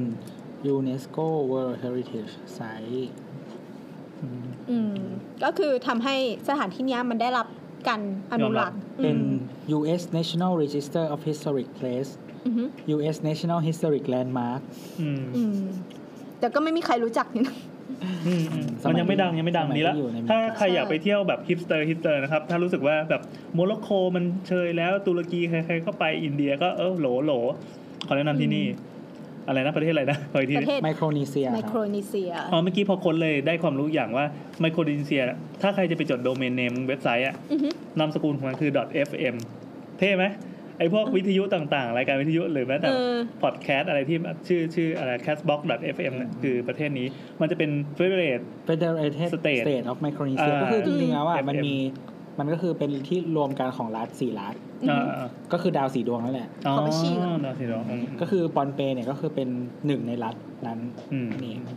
นะครับ เออเท่ดี นี่ไงลองเสิร์ชดูว่าจากกรุงเทพอะเราจะบินไปที่ปอน นี่ชื่อ เป เตรียมปินแล้วเหรออ่า เราจะบินไปที่ปอนเปอะใช้เวลาประมาณ 17 ชั่วโมงครึ่ง ๆต้องไปแวะไหนมาวะ 3 สต็อป อ่าอ่า ก็คือเราบินไปที่เอ่อฮ่องกงก่อน อ่าขึ้นไปข้างบน แล้วก็บินไปที่กวม อ๋ออ่า แล้วจากกวมอ่ะก็ไปเมืองที่ชื่อชุก ก็คือเป็นหนึ่งหนึ่งในสเตทของไมโครนีเซียนี่แหละ อ่า น่าจะเป็นเมืองใหญ่กว่า แล้วก็ค่อยค่อยมาที่ปอนเป อืมโห สามสต็อป โอเคครับ ก็เป็นแหล่งท่องเที่ยวแห่งใหม่นะครับ ถ้าใครอยากไป ประมาณเจ็ดหมื่นบาท อืมเด่นมาก โอเคแล้วนั่นก็เป็นแหล่งที่หนึ่งนะครับ น้ำไปฉี่อยู่ ปิ้งป่อง อ่าวันนี้เรามีแขกแขกครับ อยู่ดีๆก็มีแขกรับเชิญ ไม่ได้รับเชิญด้วยมั้งโฟนอินเข้ามานะครับ เป็นพระอ่ะ เป็นพระดีเล่งเสียงได้อีกไหมสุดปะ อยากให้ทุกคนเห็นหัวโบสมาก เราเราได้ทำการขออภัยนะครับ ว่าคือเราที่ผ่านมาเรารอโบสหัวล้านหัวล้าน ตอนนี้หัวล้านจริงแล้ว เออ เมื่อก่อนมันยังมีผมเหลืออยู่นิดๆอ่ะตอนเนี้ย ฟังเสียงน้ำแล้วกัน เดียวเดียวมันมันไม่ใช่อย่างนั้นเว้ย มันแบบเป็นอุบัติเหตุ อาจจะอ้างยังไง แต่คือ หัวไทยถนนเนี่ย เราเห็นแต่เอาพุทอะภาพที่เราเห็นเนี่ยคือ สะท้อนแสงไฟอย่าง เหมือนพระหนีออกมานอกกุฏิ อะตอนที่สอง มีคิ้วป่ะโบดโกนคิ้ว มี เปล่า มีมีมี มี มี คิ้ว มี ใช่ปะ คิ้วมีคิ้ว เรา มันคนคิ้วบางอยู่แล้วไง เล่าให้ผู้ฟังฟังหน่อย อ่ะยังไงครับเกิดอะไรขึ้น เหมือนเหมือนพระพม่าที่ไม่โกนคิ้วอ่ะ เที่เขาไม่โกนคิ้วอะถ้าบ้า ไม่ น เดี๋ยวให้ อยาก ให้กูแก้ตัวก่อนได้ไหม อ่ะตามสบายอ่ะมามา มา ไม่คือตอนแรกอ่ะเรา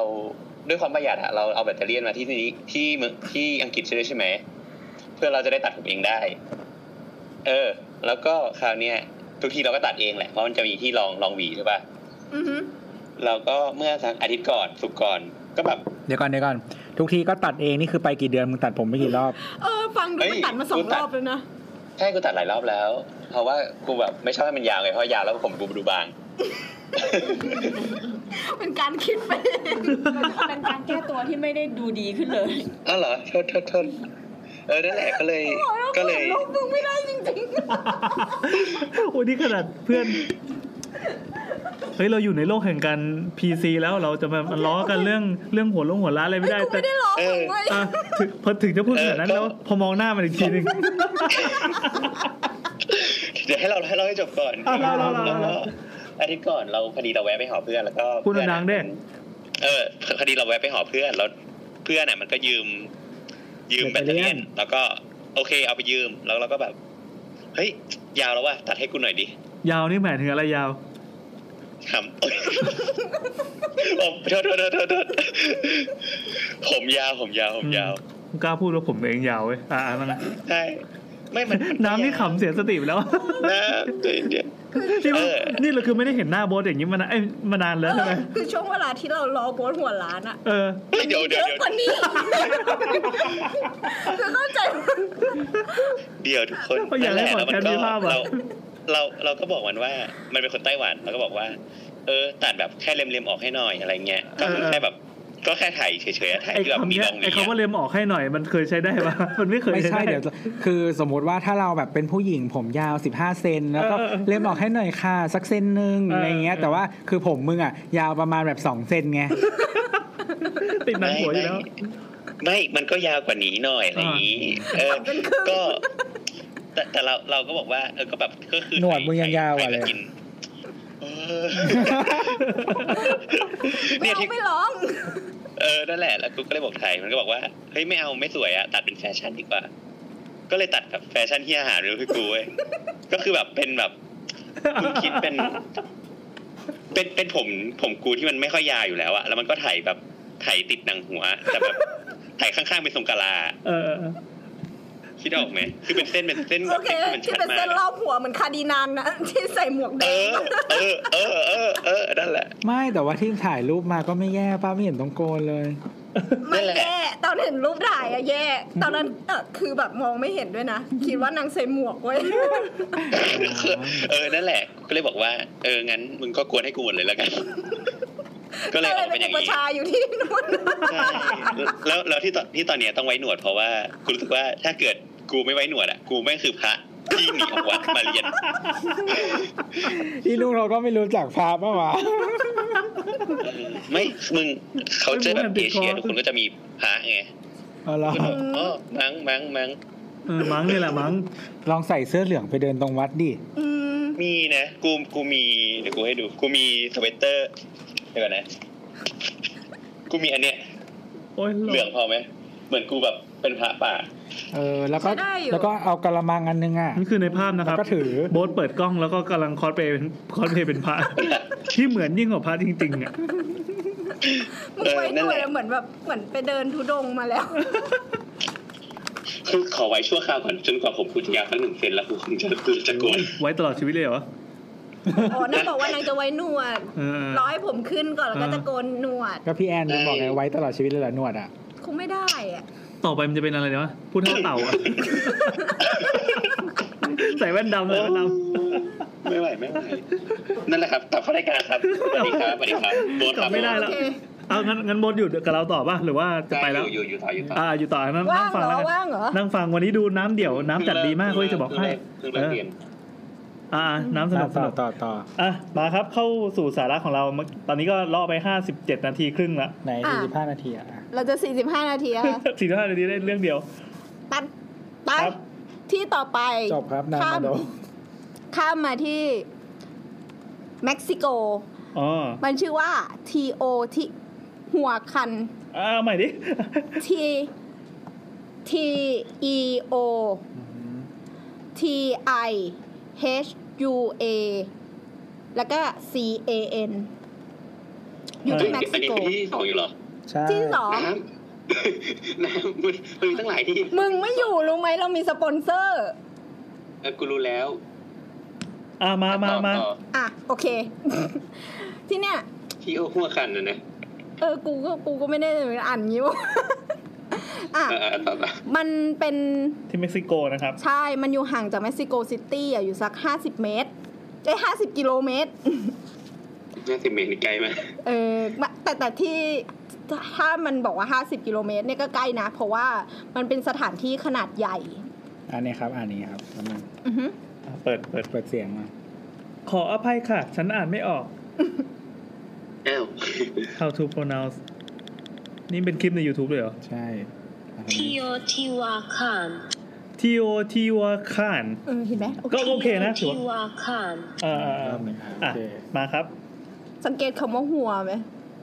มันเป็นสเปนิช เออเป็นสบาย มันมันข้ามมันข้ามตัวเอชไป หัว หัว ก็คือ ชิวหัวๆ เหมือนเออเหมือนชิวาว่าก็คือ ชีหัวหัว ใช่ มันแต่คือมันไม่ใช่หัวหัว คือมันเขียน ถ้าอ่านแบบภาษาอังกฤษอ่ะ มันจะเขียนว่าหัวหัวใช่ไหม อืม แต่ภาษาสเปนมันอ่านว่าว่าไง อ๋ออแล้วเม็กซิโกนี่เป็นสเปสเปนหรอ สเปน อ๋อ สเปน ส เป็ เป น น มา ส ก่อน เปน อือฮึ ก็คืออเมริกาใต้ตั้งแต่เนี่ยแหละเม็กซิโก สเปน ล หม ง ด ไปเป็นสเปนเกือบทั้งหมดยกเว้นยกเว้นบราซิล อือฮึ อืมแล้วก็อีพวกไกอาน่าทั้งหลายอ่ะ มันมันมีเฟรนช์ไกอาน่าบริติชไกอาน่าแล้วก็ดัชไกอาน่า แต่หน้าแบ่งเยอะ อืม อ่ะ ครับ กลับมาก่อน ก็คือที่เม็กซิโกเนี่ยจริง ๆ มันมีอารยธรรมโบราณอะอยู่ประมาณ 2 ที่ที่เรารู้จักกันเยอะๆโดเรมอนชอบเอาไปเล่นอะ ยังไงครับชื่ออะไร ก็ ครั คื บ ออ่า extract เอสเทค extract กับอีกที่หนึ่งก็คือ อะไร มายา มายาถูกต้อง เออ ซึ่งมายาเราเคยเลฟไว้แล้วตอนที่พูดเรื่องสุสาน ครับ เพราะว่า อ๋ออ๋อตอนนั้นน่ะนะ มีประโยชน์ เออเป็นเป็นตัวชงตัวชง ก็คือเป็นเราตอนนั้นเราพูดถึงพีระมิดที่เป็นเรื่องขั้นบันได อืม ซึ่ง เอาทุเรียน ตัว ทอดวางไว้ข้างหน้าโบส ใช่ อีโบ๊ทบอก เราไม่อินเราไม่อินกับทุเรียนทอด โอ้โหอ่ะแล้วก็ต่อ งั้นเอางั้นเอาเอาหมูหมู ห เอา มู มอ แผ่ น นห ด์ มู มา แผ่นหมูแผ่น หมูแผ่นเอามอนด์ คือสถานที่เนี้ยเอ่อลักษณะของมันก็คือเป็นพีระมิดขั้นบันไดเหมือนกัน อ้าวก็คล้ายๆเป็นเรื่อง อ่า ของมายา คล้ายๆกัน อืม แต่ว่ามันมีหลายอัน ก็คือมีพีระมิดที่เป็นลักษณะเนี้ยแล้วข้างบนน่ะตัดเป็นลาน อยู่หลายอันซึ่งรวมกันอ่ะ มีการวางเป็นผังนะ ก็ คื คือ อ ยอดไม่ได้แหลมใช่ไหม ไม่ได้แหลม ตัไว้แบบเล่นตะกร้อข้างบนได้ ใช่ อืม ซึ่งข้างใต้ยังไม่ได้สำรวจทั้งหมดนะว่ามีการมีห้องมีแชมเบอร์มีอะไรไว้ไหม อ่า ซึ่งทั้งหมดอะมันถูกวางลักษณะที่หันหน้าเข้าหากัน แล้วก็มีกิจลายสำหรับพีระมิดใหญ่อีก 3 อัน แบ่งเป็น ๆๆขออีกทีดิ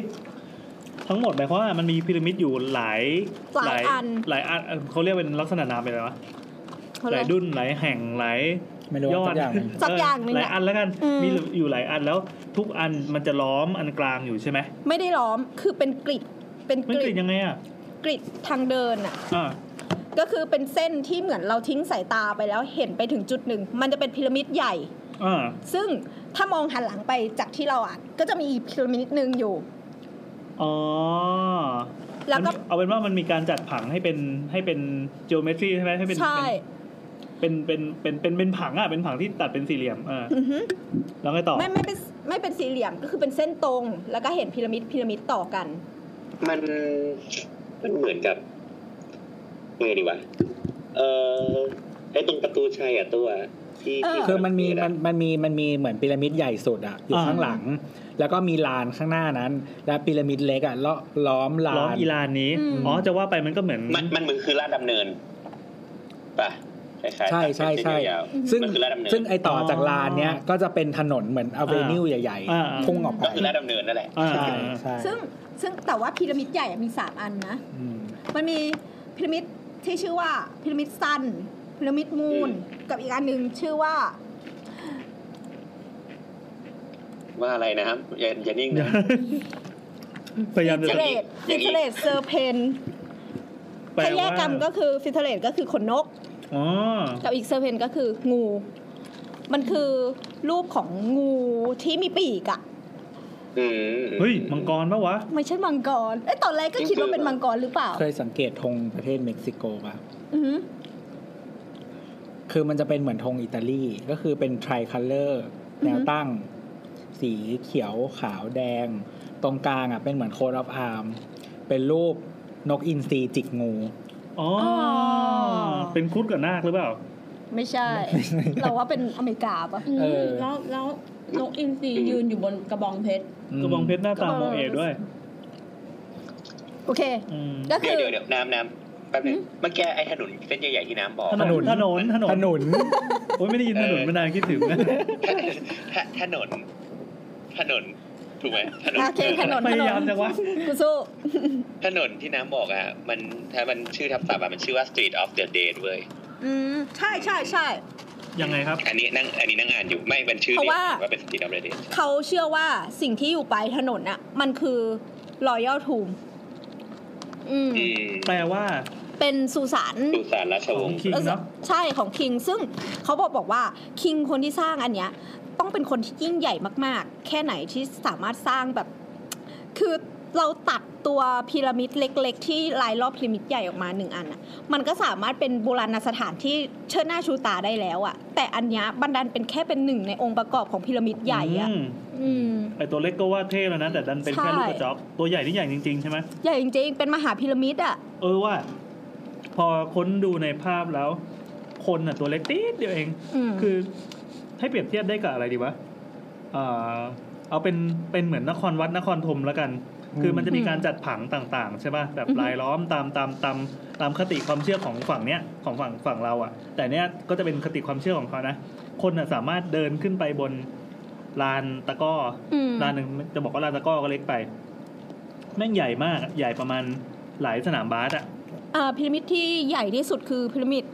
พระอาทิตย์อ่ะ อ่าอ่า พีระมิดออฟซันเนี่ย มัน สูง คือตัวเมนเลยใช่ไหม อือฮึ อืม สูง 65 เมตร แล้วก็ขนาดสำหรับฐานข้างล่างที่ใหญ่ที่สุดอ่ะ เพราะว่า อ่ามั มันเป็นขั้นบันไดขึ้นไปใช่ไหม อ่าใช่ใช่ใช่ ฐานชั้นล่างที่ใหญ่ที่สุดอ่ะ ขนาด 10 เอเคอร์อะประมาณ 40 เมตรปะ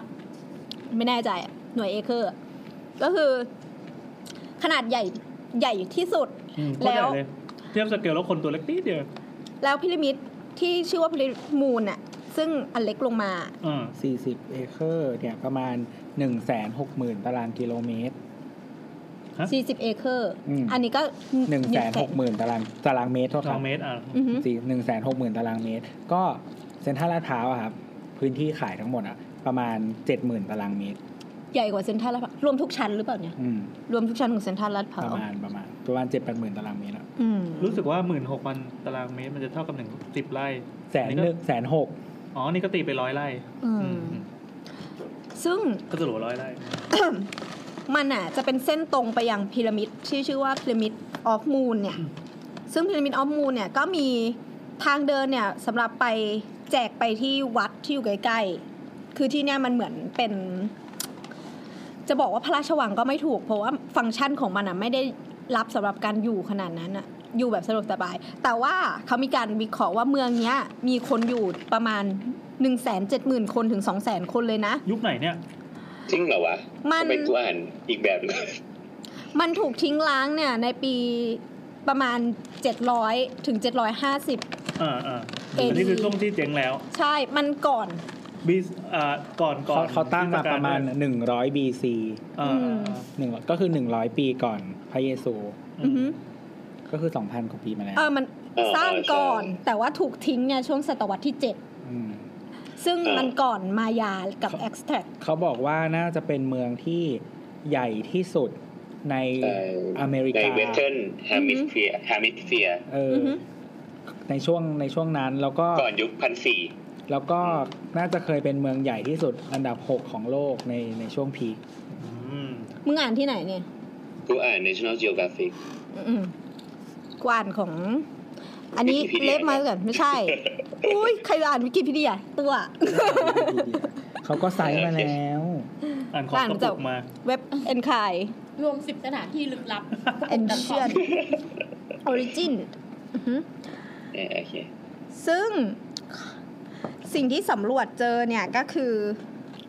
เขาบอกบอกว่า ไอ้ตรงประมาณปีพันเจ็ดร้อยเอ้ยประมาณปีพันเก้าร้อยเจ็ดสิบอะนักโบราณคดีอะไปเจอ อุโมงค์ใต้ดินเนี่ย เป็นทางเดินเนี่ย ไปถึงถนนที่ชื่อว่า Avenue of the Dead อะ อุโมงค์ใต้ดินตรงไหน ตรงเส้นที่โบทบอกอะ มันเป็นข้างใต้หรือมันเป็น ใต้ดิน อ๋อเหรอ อือฮึ และนี่กูบอกคือร้านดำเนินนะ ไม่ใช่ จิมบอกว่ามุ่งไปตรงนั้นอ่ะ เขาใช้คำว่า tunnel underneath อ่าฮะ อืมอ่าแล้วก็ในปี 2014 เนี่ย เมื่อเร็วๆนี้เลยอ่ะ นักโบราณคดีอ่ะ ก็พบว่ามันมี liquid mercury เนี่ย ทางข้างใต้ของสุสานเอ้ย แปล ตัว ว่าอะไร พี ครั ระ บ มิด ดูแปลก่อน มันคือประหลอด ประหลอด อ๋อเหรอ เออ คิดว่าแบบมีคนเอาลูกขิดไปป้ายทีอ่ะ เนี่ยประหลอดก็ไม่ต้องบอกว่าเป็นลิควิดก็ได้เพราะสเตทปกติมันเป็นลิควิดอยู่ อื แล้ว ม อืม แต่ว่ามันเป็นอยู่ในผังธาตุมันเป็นโลหะ เมื่อกี้ ใช่ นี่มันเป็นเซเลอร์นี่ เซเลอร์มันอยู่ที่ ตึ้งตึ้งตึ้งตึ้งตึ้งตึ้งตึ้ง บ้าจริง มัน แล้ น่าว จะมีโลหะใน แค่สองอย่างที่แบบอุณหภูมิปกติแล้วเป็นโลเป็นเป็นของเหลวอะ คือ คือ เมอร์คิว ไมโคร รี ลี กับ กับอะไรวะบอเรียม เริ่มมา โหบอเรียมไม่เคยได้ยินเลย นั่นแหละเอาสมัน อ่ะ มัน ซึ่ ซึ่ ง งนี่ตัวสีฟ้าฮะ ใช่ใช่ใช่ ใช่ใช่ เป็นน้ำพลังเป็นน้ ที่ ไม่ เป็นสั้น ำเอ้ยวันก่อนเราย้อนไปฟังไอตอนสุสานนี่แหละ ยังไงครับ ก็สุสานจินเซียอะมันมีแบบมันมีเหมือนเขาเรียกว่าอะไรขุดเป็นคลองประหลอดเหมือนกัน ๆ เรากำลังจะพูดเลยอ่ะ ตัวนี่รู้ใจจริง ๆ เลยอ่ะ พูดเลยพูดเลยไหนๆก็มา อ่ะ ตัวพูด ไม่ก็คือเหมือนกับว่าใน ตัวแม่งพูดโดยไม่ต้องอ่านอ่ะ บ้าจริง ก็คือเหมือนกับว่าในยุคของจินซีอ่ะเขาก็เชื่อว่าประหลอดอ่ะมันมันมีมีทั้งความเป็นยาอายุวัฒนะ อืม แล้วก็มีความเป็นโทษด้วยเป็นยาพิษอะไรอย่างเงี้ย อืม ซึ่ง ก็จะช่วยปกป้องสุสาน อืมช่วยปกป้องสุสานก็คือในสุสานของจินซีฮ่องเต้อ่ะมันก็จะมีเหมือนขุดเป็นคลองเล็กเป็นทางน้ำเล็กๆอ่ะ อือฮึ ทางน้ำเนี่ยแล้วก็ใส่ประหลอดลงไป ไม่น่าเชื่อว่าความคิดนี้อาจจะมีทั่วโลกโดยบังเอิญ อยู่ในหนังเรื่องมัมมี่ อืม อันนักสุนามุนอ่ะ มัมมี่มัมมี่ใช้แทนความบริสุทธิ์ ถ้าเป็นประหลอดอ่ะ ไม่แต่แต่ในหนังอ่ะมันเชื่อว่ามัมมี่อ่ะกักเอ้ยไม่ใช่อะไรวะประหลอดอ่ะกักวิญญาณชั่วร้ายได้เหมือนซิลเวอร์บูเลตที่เอาไว้ฆ่าบูเวอรีนอ่ะ อืม เอออะไรนะเดคูล่าอะไรเงี้ย เออคือเขาจะมีความเชื่อเหมือนแบบพวกพวกฝรั่งอ่ะมันชอบมองว่าอะไรที่เป็นวัตถุบริสุทธิ์มากๆอ่ะจะไล่ผีไล่ปีศาจได้ แต่ อะไร จ อย่าริงเงี้ งๆ ย อ่ะมันมีความจริงอยู่นะ อือฮึ เพราะว่าโลหะเงินอ่ะ มันฆ่าเชื้อได้จริง อ๋อ ๆเคยได้ยินป่ะที่ สิ่งที่เป็น ที่ช่วงก่อนผู้มีวิญญาณร้าย มันจะมีช่วงก่อนหน้าเนี้ยที่มันจะมีแบบฮิตมากเลยที่แบบเครื่องซักผ้าหรือว่าแบบเสื้อผ้าเองก็ตามที่บอกว่ามีซิลเวอร์นาโนอะไรพวกเนี้ย อ่า คือมันฆ่าเชื้อได้จริงๆอ่ะเพราะมันใช้โลหะเงิน ก็คือแบบ เย้ เออมันจากไอมิสอันนี้มันมีความจริงอยู่ เออเออ ไม่แต่ว่าคนโบราณอาจจะเจอเจอความจริงนี้โดยการที่เขาทดลองหลาย ๆ ครั้ง ก็เขาจะทดลองว่าใช้โลหะเงินนู่นนั่นแล้วอาจจะแบบช่วยให้หายจากโรคหรืออะไรก็ไม่รู้อ่ะเราก็เลยคิดว่ามันเป็นแบบสิ่งที่ไล่วิญญาณร้ายได้ อาจอาจจะเวลามีแบบหาลงหมู่บ้านตายเรียบอะแต่คนที่ใส่สร้อยไม่ตายอะไรอย่างเงี้ยหรือเปล่า เออ อืม ก็ หรื ทุ อก ที่แบบว่าใช้ช้อนเงินชิมอาหาร อืม เออ ใช่ ทุกวันนี้นะ ทุกอย่างก็หายได้ด้วยเงินเท่านั้นแหละ ถูกแต่ คนละเงิน นี่เป็นแคช ใช่ ขาพี่แอนก็หายไปเพราะเงินเหมือนกัน ครับแต่ถ้าใครอยากฟังยุคถัดไปของเงินนะครับ ไปฟัง EP cashless คนนี้นี่ร้ายจริง ใครอยากฟังเรื่องไม้ เดี๋ยวก่อนเดี๋ยวก่อนมันมาเรื่องนี้ได้ไงคะ ๆ อ้าว กลับมาที่ Liquid Mercury ก่อน อ่ะ เขาเจอมันเนี่ย อยู่ในอุโมงค์ที่เป็นอุโมงค์ใต้ดินของสุไอพีระมิด อืม พีระมิดงูบินนั่นแหละ อืม ซึ่งเขาเชื่อว่าพอมันมีไอ้ Liquid Mercury ปุ๊บอะก็เขาก็คิดว่ามันเป็นเอ่ออะไรอะโลหะที่หายากและกลั่นออกมาให้บริสุทธิ์อะยาก อ่ะ ดังนั้นคนเดียวที่คู่ควรกับมันได้อะ ก็ต้องเป็นคิง ใช่ต้องเป็นคิงดังนั้น การที่มันไหลออกมาได้อะมันแปลว่ามันมาจากสุสานของคิงเท่านั้น อืม อืม ก็เลยบอกว่า แต่ว่าส่วนที่เขาไปเจออะที่บอกว่าเป็นอุโมงค์อะเขาใช้หุ่นยนต์ลงไปนะ ในปี 2014 อ่าฮะ แล้วก็พอ คือต้ ไป องต้องหุ่นยนต์มุดท่อเข้าไป ใช่ สำรวจ มุดเข้าไปหนึ่งก็คือคงไม่มีนักวิทยาศาสตร์คนไหนเสี่ยงที่จะลงคานลงไป แล้วก็สองก็คือมันเป็นสิ่งที่ไม่เคยสำรวจมาก่อน อ่าอ่าอ่า อ่าอากาศเป็นพิษหรือว่าอาจจะมีอย่าง วา ที่ งวางกับดักหรืออะไรไว้ห ใช่ รือเปล่า อย่างที่เรา ไม่ รู้ว่าเอ่ออารยธรรมมายันกับแอสแท็กเนี่ยขึ้นชื่อเรื่องเรื่องแบบว่าพวก วางไข่กลอะร วางไข่กับ อ่าอ่า ให้ไปดูอินเดียนาโจน ภาคอะไรเอาภาคไป ไม่แน่ใจนะภาคกะโหลกแก้วหรือเปล่าอะไรอย่างเงี้ย ไม่แน่ใจนะ ตอนที่มันไปมายันเนี่ย ใช่จะเป็นจะเป็นแบบเนี้ยซึ่งซึ่งเขาก็ไปตามอุโมงค์นั้นนะโดยใช้ไอ้หุ่นยนต์สำรวจเนี่ยไปแล้วก็ไปพบว่ามันมีหินบังอยู่ ซึ่งเขาอะคิดว่าหินก้อนเนี่ยที่มันถูกสลักให้มาเป็นลักษณะของรูปทรงกลมเนี่ยที่ปิดทางอะ เออ มันต้องไหลมาปะ ไม่ได้ไหลมาแต่คือมันเป็นลักษณะของการที่ว่ามันไม่ใช่หินที่มาจากล่วงลงมาหรืออะไรเงี้ยมันเป็นความตั้งใจที่หินตัวนี้มาบัง อืม ดังนั้นเขาก็วิเคราะห์ว่าหลังจากหินก้อนนี้ไปอาจจะเป็นแชมเบอร์ก็คือเป็นห้อง เออ แต่ว่ามันด้วยความที่เป็นเอ่อสถานที่โบราณอะไรเงี้ย มันไม่สามารถที่จะตะกุยตะกุยแล้วเอาออกมาได้ มันต้องเป็นการสำรวจโดยผ่านนักโบราณค ตะกุ ดี ย อ่าอ่า นี่คืออะไรเป็นแมว คือมันไม่สามารถที่ว่าเฮ้ยเราอยากรู้เว้ยแล้วก็แหวกอะไรเงี้ย อืม มันต้องแบบสำรวจไปโดยการรักษามันไปด้วย อ่า อืม อยากรู้ก็อยากรู้แต่ต้องเก็บไว้ด้วย ใช่ใช่ อืม เข้าไปข้างในมีหมูป่าอยู่ คือการ หรืออีก สำร แบ วจ บหนึ่งก็คือแบบจีนอ่ะก็คือไม่ให้เข้าแล้วกูก็หลอกว่าข้างในมีอะไรเยอะแยะเลย อ๋อ ใช่ก็ขายได้เหมือนกันแต่อันนั้นในแง่ถึงธุรกิจไงเขาไม่ได้ต้องการเสริมความรู้เป็นมากกว่านี้แล้วจะรู้ไปทำไม ก็คือในยุคก่อนอะสมัยก่อนอะการสำรวจโดยที่ความรู้ไม่เพียงพออะมันกลายเป็นการทำลายทำลายเอ่อโบราณสถานไปอย่า เสี ง ยของ ใช่โดยที่เราไม่มีความรับรู้อย่างเช่น อืมสุสานหลายๆที่ที่มันถูกปิดเป็นพันปีอะวินาทีแรกที่เข้าไปอะ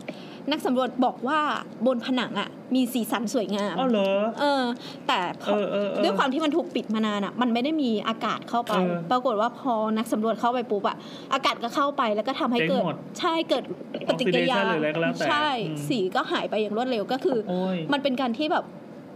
การที่เราจะค้นคว้าเพื่อความรู้เพิ่มมากขึ้นอ่ะ กลายเป็นว่าเราทำลายสิ่งที่แบบล้ำค่ามากๆ ซึ่งแม้แต่เวลายังเอากลับมาไม่ได้แล้วอะไรอย่างเงี้ย เย่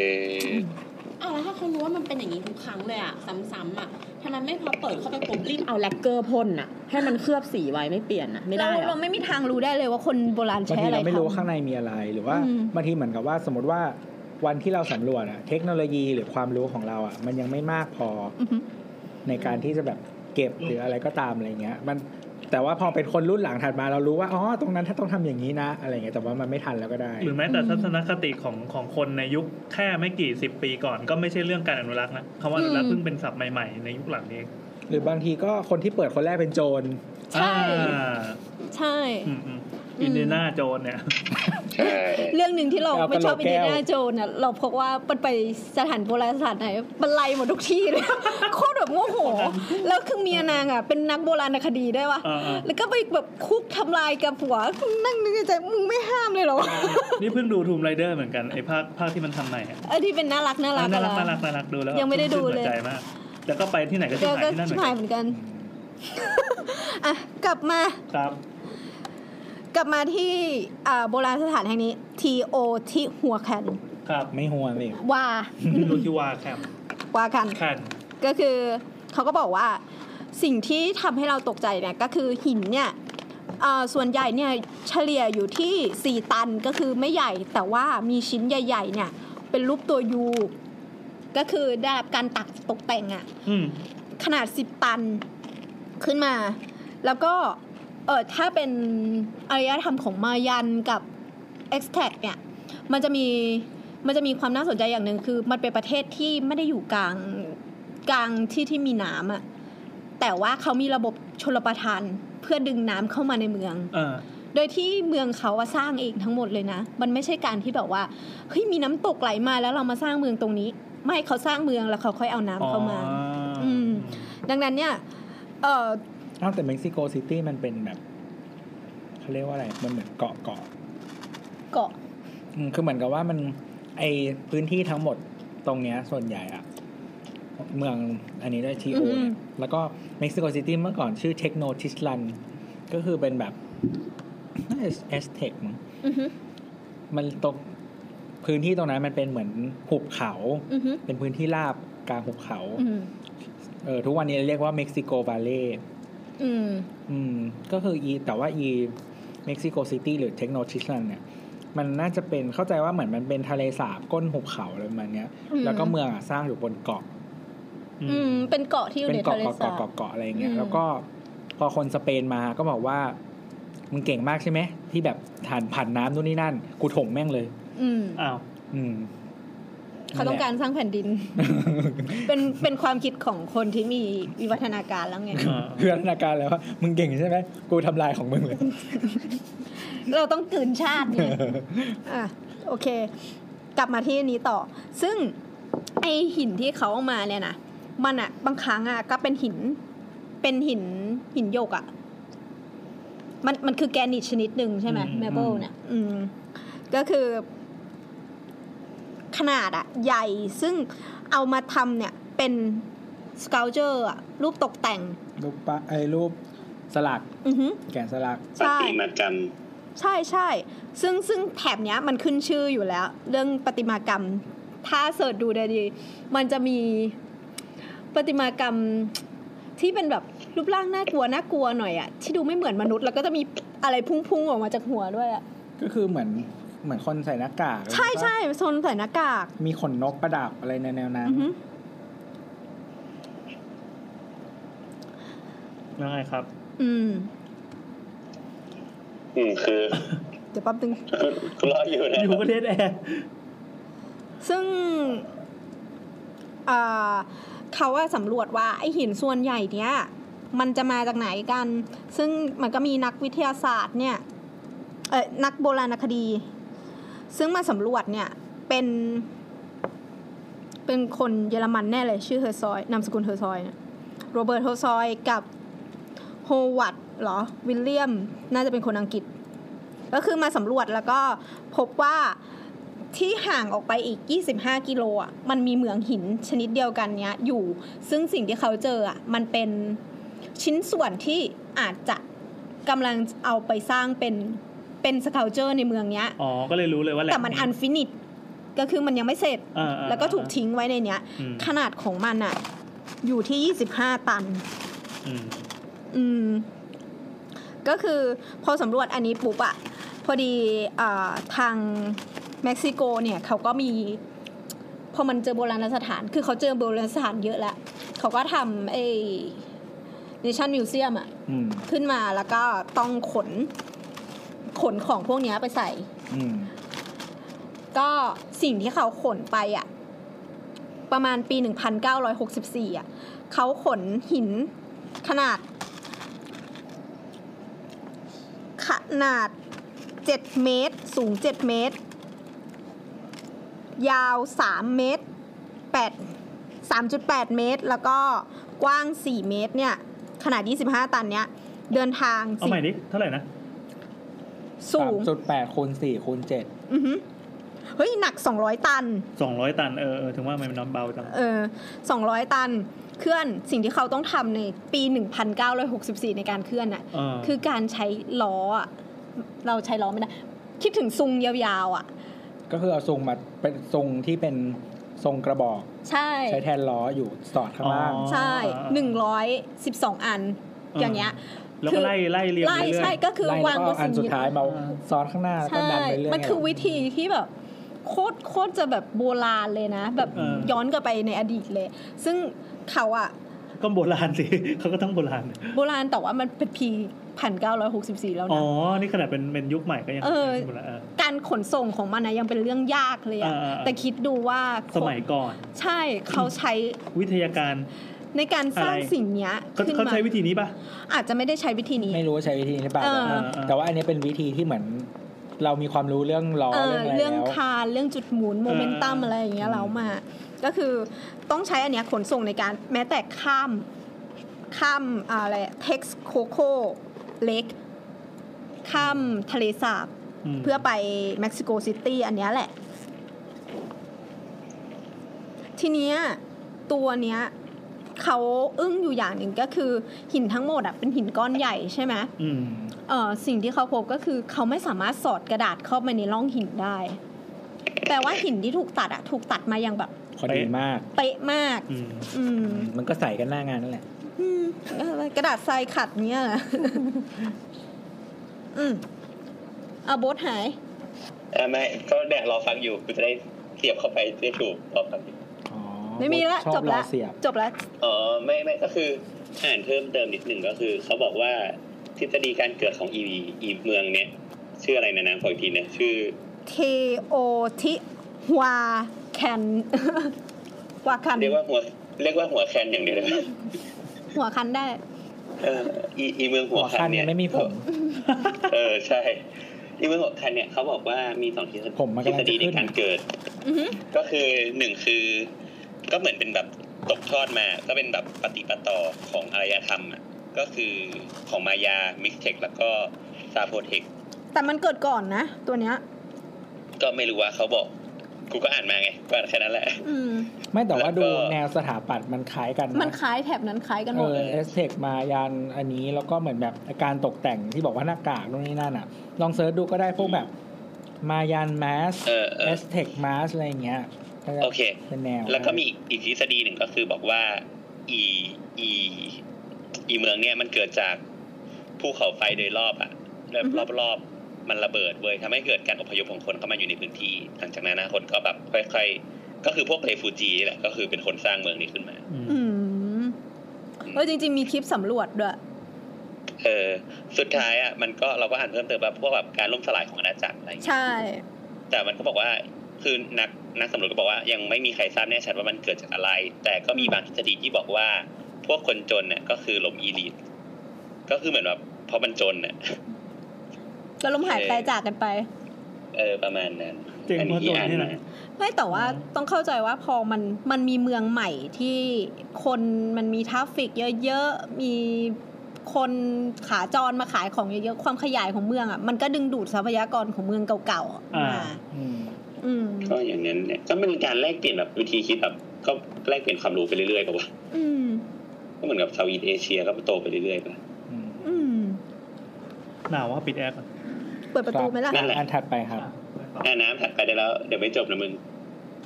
ถัดไป อุ้ยหูเย็นข้าง ภูมาพุงคูเนี่ยนะ อะไรนะ ภูมาพุนคูเนี่ยนะโบลิเวียป่ะ เฮ้ย มึงรู้ได้ไงวะ เฮ้ย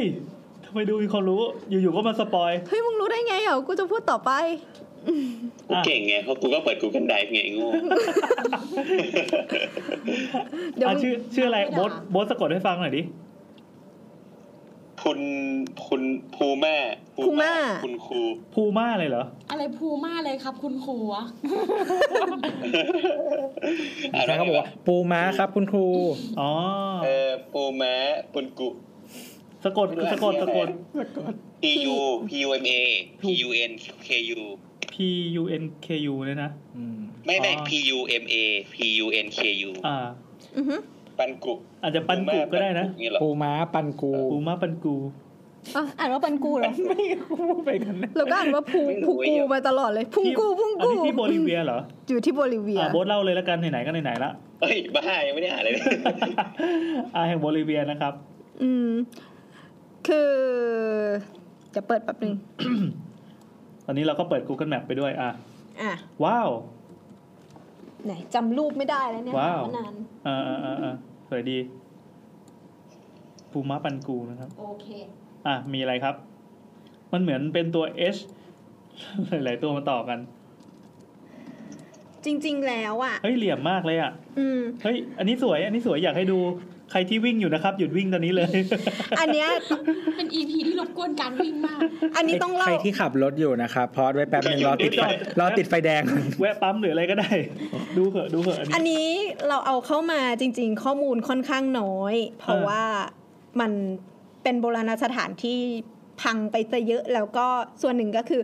มันมีอย่างอื่นที่ดึงดูดกว่า มันก็ไม่ได้ดึงดูดเฉพาะนักท่องเที่ยวหรอกมันก็ดึงดูดพวกนักโบราณคดีอะก็ไปสำรวจอีกที่หนึ่งมากกว่า อ่า มันเป็นส่วนหนึ่งในเอ่อโบราณสถานที่เป็นเรียกว่า ancient city เลย of ทิวานทิวานาคู อืม อืมอยู่ที่เซาท์อ่าตรงเนี้ยอยู่ที่เซาท์อ่าทางใต้ของทะเลสาบทิทิคาคา โอ้โห คือคือ ไอ้ ต้อง โบ เข้า ลิเวียนี่มันอยู่ตรงไหนนะ อเมริกา อยู่ ใต้ อ อ เม เม ริ ริกา กาใต้ อ๋อ คือต้องเข้าใจนะว่าเราว่าเราไม่ได้อ่านภาษาอังกฤษอย่างเดียวแล้วตอนนี้ที่เรา พูด มีสารพัดภาถ้ามษาาก ถ้าถ้าเกิดมีคนจะแบบมาชี้แจงว่าจริง ๆ ชื่อจริง ๆ ต้องอ่านยังไงเนี่ยก็ก็ ก็ โอ ดี เค ครับก็เชิญเลยครับ เราผิดแน่นอนครับไม่ต้องกลัว ผิดแน่นอน คือทะเลสาบใครถ้าใครเรียนภูมิศาสตร์แล้วพอจำได้อะ อือฮึ ทะเลสาบเนี้ยมันเป็นเหมือนทะเลสาบสำคัญในโซนนั้นทะเลสาบ ใช่ ติติกากาเนี่ย ภูมิศาสตร์เขาสอนด้วยเหรอ โซน สอน อื มันเป็นแบบบอร์เดอร์ระหว่างเปรูกับโบลิเวีย อ๋อเหรอ แล้วก็เหมือน ชิบหายแล้วไม่เคยเรียนเลย เป็นทะเลสาบที่แบบสูงที่สุดแห่งหนึ่งในโลกอ่ะก็คือมันอยู่เหมือนบนบน ทะเลสาบบนพี่ราบสูง ใช่บนที่ราบสูงก็คือโซนนั้นน่ะมันเป็นเหมือน บน เหมือนแบบเขาเป็นแนวเขาอะไรเงี้ยแล้วทะเลสาบมันอยู่ข้างบนนั้น อ่า อืม นั่นแหละ คนที่พบเจอเมืองนี้ ให้ทายครับ เป็นประเทศอะไร สเป ยิส น โตเฟอร์โคลัมบัสไม่ใช่ สเปน สเปนนะ อย่างที่บอกสเปนแม่งนักสำรวจอยู่ช่วงนั้น อ่าอ่าอ่า ก็คือสเปนเนี่ยมาเจอสถานที่แห่งเนี้ยปี 1549 อันนี้คือปีที่เจอนะ ใช่ปีที่เจอ ตอนนั้ จ น ริงๆ แต่ เรา ว่า แม่งไม่อยากไปไปนับไอ้พวกปีที่แม่งเจอเลย ว่า คือมันก็อยู่มาตั้งนานแล้วก็ เออมันอยู่นะ เจ เป็นปีที่มีคนบันทึกไว้ อ่าถ้าอย่างงี้โอเคบัน โอเค บันทึกเป็นเป็นเป็นหลักฐาน แต่การเจอคือเจอบังเอิญนะ เพราะว่าสเปนตอนนั้นกำลังสำรวจอินคาอยู่ อ่า ซึ่งอยู่ใกล้ๆกันเป็นอะไรเอ่อทุยอารยธรรมใหญ่ อ๋อ อีกที่หนึ่งเหมือนกัน นี่ก็เป็นลูกเมียน้อยที่อยู่ ใช่ ก็ ก็คือแบบมาเจอโดยบังเอิญ แต่ว่าก็ไม่ได้เก็บข้อมูลหรือศึกษาอะไรมาก แวะเยี่ยวอะไรอย่างงี้ ใช่ สิ่งที่น่าสนใจที่นี่ที่เอามาคุยกันเลยก็คือ มันเจ๋งยังไง มันเจ๋งยังไงก็คือเอ่อตัวหินที่มาใช้ทำโบราณสถานเนี่ยถูกตัดมาอย่างโคตรของโคตรของโคตรเนี้ยบ ชนิดที่ว่าคนสมัยนี้อาจจะยังทำได้เทียบเท่าไม่ถึง อย่างที่ ที่เป็นรูปแอร์เมสเนี่ยนะ ใช่ คือเราเห็นในตัว H นี้ แต่ว่าอยากจะบอกว่าสิ่งที่สิ่งที่อยากจะพูดอะมันอยู่ที่พื้นเว้ย อืม มันไม่ใช่ตัวอาคารที่เหลือเป็นซากอยู่ เป็นตัว H ตัว H เนี่ย อือฮะ ก็คือมันจะมี มันจะมีที่พื้นของเขา เขาอะจะสลักมัน นี่ใช่ เป็นอย่างนี้ให้ถ่ายว่ามันคืออะไร อธิบายก่อนแล้วว่าว่าหน้าตาเป็นไง คือ อ่าฮะ มันเหมือนเป็นเป็นผนังที่ทำจากหินเป็นแผ่นๆหรืออ อฮึ เป็นเป็นก้อนๆเลยใช่ป่ะ อือฮึ แล้วก็ถูกสลักเข้าไปเหมือนเป็นเอิ่มอธิบายยากจังเหมือนเกม8บิตอ่ะ เออเหมือนเหมือนรูบิดที่ เอา ดึง งี้ ออก มันเหมือนเป็นสี่เหลี่ยมอ่าข้าวหลามตัดอ่ะคือสี่เหลี่ยมจัตุรัสใช่ป่ะแต่เอียง 45 องศาให้มันเป็นรูปข้าวหลามตัดอ่ะ อ่าให้ ใช่ ให้มุมมัน อ่า อยู่ที่ แต่ว่า ด้านพื้นด้ แต่ว่า ข้ง มันไม่ได้ตัดคมๆแบบรูปข้าวหลามตัดนะ มันเป็นข้าวหลามตัดแบบ8บิตอ่ะมันจะขอบหยักหยักหยักหยักหยักหยักหยักหยักอ่ะ สิ่งเนี้ยสลักไว้เพื่อเป็นริมสำหรับการประกอบอาคาร เออ เมื่อกี้กำลังคิดอยู่พอดีแต่ไม่ได้พูด ใช่ นี่เลย เฮ้ย มันเจ๋งแค่ไหน เราสามารถทำอย่างนี้ได้กับเอ่อวัสดุที่เป็นไม้ในปัจจุบันเนี้ย เราทำพวกริมต่างๆอ่ะกับไม้ เราทำกันเยอะบ้างบ้านบ้านไทยเราก็มีทำเข้าริม ใช่ เข้ามุมอะไรเงี้ย แต่สิ่งเนี้ยทำกับหิน ซึ่ง อืม ซึ่งหินทั้งหมดอ่ะมาสบกันอ่ะ พอดี พอดีเลยนะ ต่อกันเป็นเลโก้จริง ๆ ด้วย ใช่อ่ะ มีรูป มีสลักเป็นรูปสวัสดิกะด้วยอ่ะ เฮ้ยเฮ้ยเฮ้ยเออว่ะเออเจ๋งละรู้สึกเจ๋งละ ซึ่ง เฮ้ยเมื่อกี้ที่ต้องขอขยี้ที่น้ำบอกอีกทีหนึ่งว่า มันกี่ปีมาแล้วนะ ฮะ มันเก่าแล้วใช่ไหมอ่ะ มันเก่า เอา มัน เป็น เก่าแล้วว่ามันมาหลายปีแล้ว แต่ว่าเทคโนโลยีการตัดหินให้เนี้ยบสุดๆ เหมือนกับการผ่านเครื่องเครื่องจักรอุตสาหกรรมแบบแบบยุคเนี้ยเหมือนกันทำยังไงดีวะ อืม เหมือนทำพีแคสหรืออะไรอย่างนี้เลยอ่ะแต่ไม่ใช่นี่มันคือหิน มันคือการตัด แต่ตัดได้เข้ามุมเป๊ะเป๊ะเชี้ยเชี้ยทุกอัน อย่างเนี้ยบเนี้ยบเนี้ยบขนาดที่ว่า แม้กระทั่งทุกวันเนี้ยเรายังไม่เห็นการตัดหินแบบเนี้ยอยู่บ่อยๆอ่ะคือถ้าทำได้มันก็คงจะแพงมากอะนะ อันนี้มันมันตัดเหรอ คือมันเหมือนแบบมันเหมือนเขาเรียกว่าอะไรอะนูนต่ำเข้าไปอ่ะ มันต้องใช้สิวแบบแซะแซะออกมาปะ เขาจะบอกว่า เอ่อ ก็อาจจะใช่แต่ว่ามัน มี แบบเรียบเรียบมากอ่ะ มีโปรเฟสเซอร์จากมหาวิทยาลัยวิสคอนซินวิสคอนซิน เออ ชื่อว่าเจสันเยเกอร์เป็นคนเยอรมันอีกแน่เลย ก็คือเขาอะบอกบอกว่าเมืองเนี้ยอาจจะเพึ่งมาถูกทิ้งล้างไงในปี 1470 ก็คือก่อนที่สเปนไปเจอเนี่ยสักร้อยห้าสิบปีได้ เออ อืมซึ่งเมืองเนี้ยอาจจะถูกสร้างมาเพื่อสร้างถวายบูชาเทพ วิราโคชา เป็นเทพแห่งเป็นเทพแห่งการก่อสร้าง creation โอ้โห ซึ่งเขาบอกบอกว่าสิ่งที่ทำให้รู้สึกว่ามัน Amazing อ่ะก็คือถ้าเกิดคุณใช้วิธีการใช้สิวอ่ะ มันจะมีการพาดหรือว่าจะมีรอยที่ ยังไงก็เป็นการ ต้องบาก แพ็คหรือต้องอะไรนิดนึง ต้องบากให้เกิดสิวขึ้นมารอย อืม สิวขึ้นมา อืมอืมอืม แต่ที่เนี้ยไม่มีเลย ตัดเหมือน เหมือนตัดเหมือนใช้เลื่อยน้ำตัดเลยอะ เชี่ยมนุษย์ต่างดาว เหมือน ใช่ เลเซอร์เลเซอร์คัตอ่ะ อืม ก็คือเวลาปกติที่เราตัดวัสดุที่มันแข็งมากขนาดเนี้ยปกติเราจะหล่อด้วยน้ำ ใช่ แล้วก็เอาใบมีดอะตัด ซึ่งมันจะทำให้เกิดความเรียบ แล้วก็ไม่มีฝุ่นผงอะไรอย่างนี้ด้วย อืม ซึ่ง ไม่ไม่ก็เหมือนเหมือนไอ้นั่นน่ะของจีนอ่ะ ที่มันทำของใหม่แล้วไปทำให้ดูเก่า อ๋อเออ แล้วก็มีเดคอเรชันเป็นรูปนูนต่ำแล้ว เออเออเออเออ ม แต่มันก็เหลือเหลือเหลือไว้น้อยละ เออนิด มีไอ้ หน่อย รูป อืม รูปช่องริมอะไรนั้นเยอะมากเลยอ่ะ ใช่ สวยดีเหมือนเข้าเหมือนเขาเรียกว่าย่อมุมไม้ไม้สิบหกไม้อะไรอย่างเงี้ย นะสิบสอง เออเอออะไรแบบนั้นอ่ะ ซึ่งส่วนส่วนที่เป็นนูนต่ำหรือว่าภาพนูนสูงอะไรของเราอะ่ะ เขาก็ยังจัดว่าทำได้เนียบอยู่เหมือนกันนะ เออเนี้ยบเนี้ยบเนี้ยบ ม เก่งว่ะ ก็คือ ทำไงว มันจะมีรูปเหมือนรูปเขาเรียกว่าอะไรอ่ะ เป็นรูปคล้ายๆมนุษย์ รูปคล้ายมนุษย์อะไรเงี้ยแล้วก็แต่งตัวแนวแนวๆเนี้ยแหละแนวพวกอเมริกาใต้เอสเทคมายัน อันนี้คล้ายๆอินคาอะไรเลย อ่า จะเป็นแนวแนวๆไม่ไม่ต่างกันมากอืม หน้าตาเหมือนแบบโทเทมอ่ะ แต่ถ้าตอนแรกอะ่ะ ตอนที่เรามาดูอะ่ะ เราก็นึกไม่ออกไว้ยว่าอารยธรรมอินคาอยู่ตรงไหน อันนี้คือ มีคนเอาไม้ไอ้เนี่ยเขาเรียก ไม้ อะไรนะ ระดั บา บลาน้ำนซ์เออ อืม อ มาลองวัดแนวตั้งดูอ่ะมันบาลานซ์ด้วย อืมว่ามัน 90 องศาเป๊ะ อืม อืม เพราะอันนี้ไม่ยากเขาสมัยก่อนเขาก็ทำอย่างนี้ละ ทำไง เขาก็มีไม้เออมี ก็ ระ มี ดับ น้ำ น้ำ ไงมีเครื่องระดับน้ำเห อื มือน ม กัน ลองลองลองเก่งคณิตศาสตร์ขนาดนี้ก็ทำได้อยู่แล้วล่ะ อืม อืม แล้วก็มีรอยหินที่เป็นหินต่อกันเสร็จปั๊บเขาก็เหมือนมีมีรอยบากเป็นรูปตัวไอเชื่อมระหว่างหินสองอันนั้นนะเหมือนจะมี ใช่ การเข้าริมกันจริง ๆ เข้าลิ้นเข้าอะไรเงี้ย อืม เนี่ยดูดิอันนี้เหมือนแบบไอ้นี่มากเลยอะ มีรู มีรูแล้วก็มีทางเหมือนเหมือนเส้นนำที่เหมือนเป็นร่อง เ ร่องน้ำ ให้น้ำไหลเข้าไปในรูนั้น เนียบมาก เฮ้ยงานเนี้ยบงานเนี้ยบก็เขาอาจจะรับจ้างตัดโมเดลก็ได้ อื นะ มเขาน่าจะสืบสารไว้เนอะน่าเสียดาย อ่ะ จริงๆแล้วคืออันเนี้ยข้อมูลน้อยมาก เออเออแต่แต่แต่สวยที่อยากให้ไปดูกันมันชื่ออะไรนะขออีกทีนึง ชื่อว่า ภูมาพุนกู ภูมาก็คือภูมานะ ภู ครับ มา ภู แล้วก็ มา ภูมา เลย เสือนี่แหละ เออแล้วก็พุนคู P U N K U นะครับ แห่งโบลิ อื เวีย ม อืม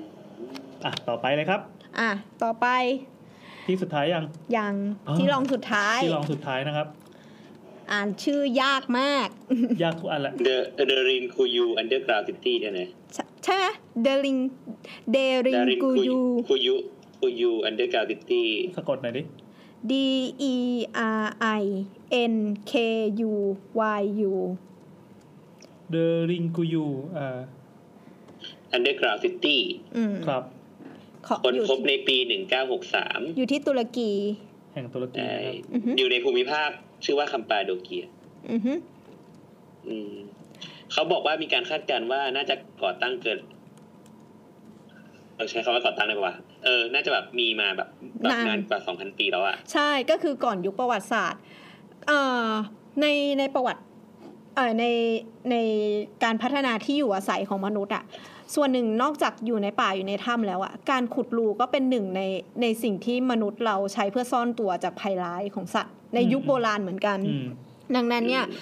ที่เนี่ยเขาก็คิดอยู่ว่ามันอาจจะถูกมีกันอยู่แล้ว แล้วมันก็ถูกพัฒนามาเรื่อยๆ หลายช่วงอายุคน จนกลายเป็นเมืองใต้ดินคำว่าเมืองใต้ดินทุกคนอาจจะคิดว่ามันจะเท่าไหร่เองวะ พันสองพันไม่ใช่ มันสามารถจุคนได้ถึงสองหมื่นคนเว้ย อันนั้นคือหนึ่งใน มันมีทั้งหมด 5 พาร์ทด้วยเนี่ยที่เราพูดเนี่ยแค่ 5 พาร์ทเป็นแค่หนึ่งใน 5 พาร์ททั้งเมืองเนี่ยจุคนได้ทั้งหมด 1 0 0 0 0แสนคน เออเดี๋ยวเอาหนึ่งแสนคนมายัดใส่ใต้ดินเนี่ยนะ ใช่เพราะว่ามันมีทั้งหมด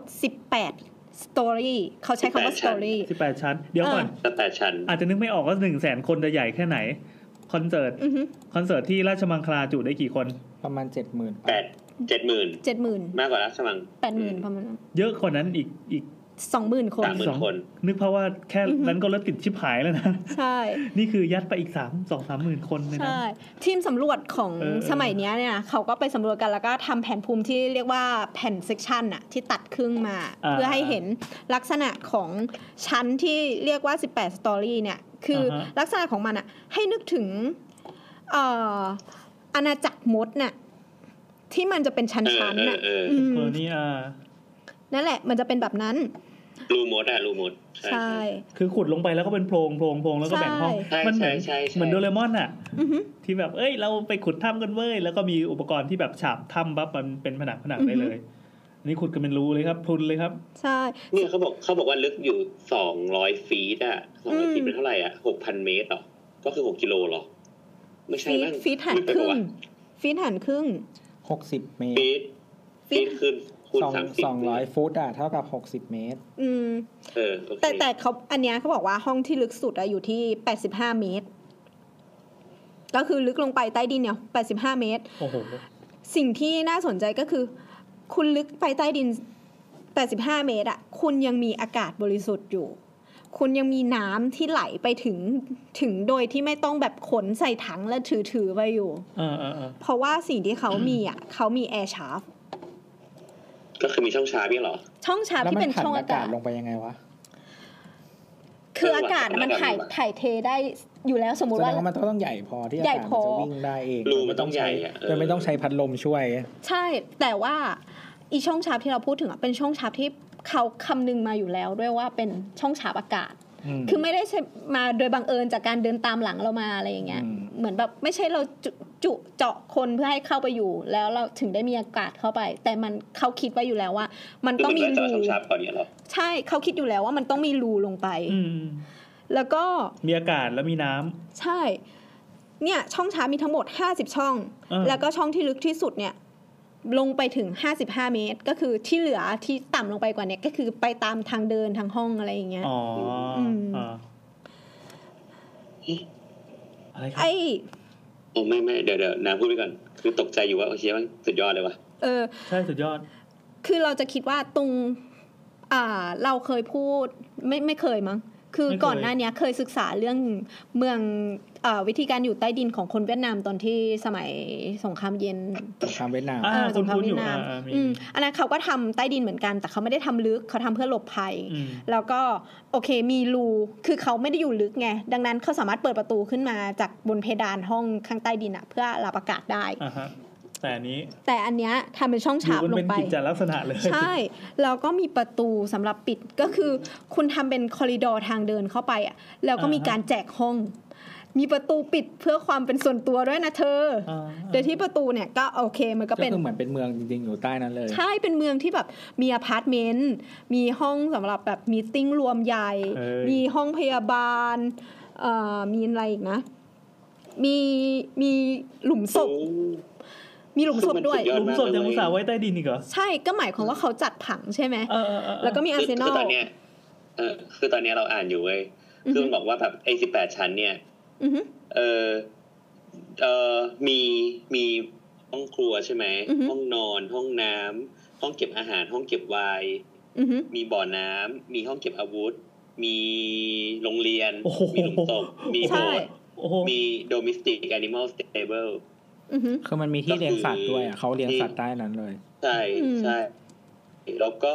แล้วก็เขาบอกว่า มี มี escape route ด้วย พื้นที่ที่มันใหญ่ใหญ่ๆพื้นที่ใหญ่ๆอะก็เป็นแบบพวกคอมมูนิตี้มิ g ต่างๆ ที่แบ่งไว้ แล้วก็ที่น้ำบอกคือเหมือนเขาบอกว่าจริง ๆ แล้วอีอีเนี่ยหลักฐานเป็นหลักฐานที่สำคัญว่าทั้งหมดอะถูกคิดเพื่อให้สามารถ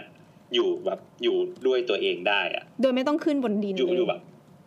ก็คือใช้ชีวิตอยู่ใต้ดินอย่างสมบูรณ์เลย ใช่ ใช่ เออ เขาบอกว่ามี more than 50 ventilation ใช่ไหม ก็คือไอ้ที่น้ำบอกว่ามี 50 5 50กว่ารูใช่ปะ อืม แล้วก็ยังมีดักเล็กๆอ่ะอีกเป็นพันรูเว้ย อืม เพื่อทำให้อากาศมันถ่ายเทไปมาในในในเมืองได้ อืม ก็คือแบบไอีห้าสิบรูๆใหญ่ๆเนี่ยก็คือแบบเจาะเจาะไปมาให้อากาศถ่ายเทไป เรา มาได้ เราต้องคิดด้วยว่าการให้แสงสว่างของคนยุคโบราณสมัยก่อนอ่ะ มันคือการ อืม จุดไฟซึ่งมันใช้ออกซิเจน มัน ด้วย ก็เผา เว้ย ออกซิเจนไปเรื่อย อ่า ใช่ คือแปลว่าลมมันต้องโฟล์ขนาดที่ว่าคุณสามารถทำให้ห้องสว่างได้ แล้วคุณก็มีชีวิตอยู่ได้ด้วย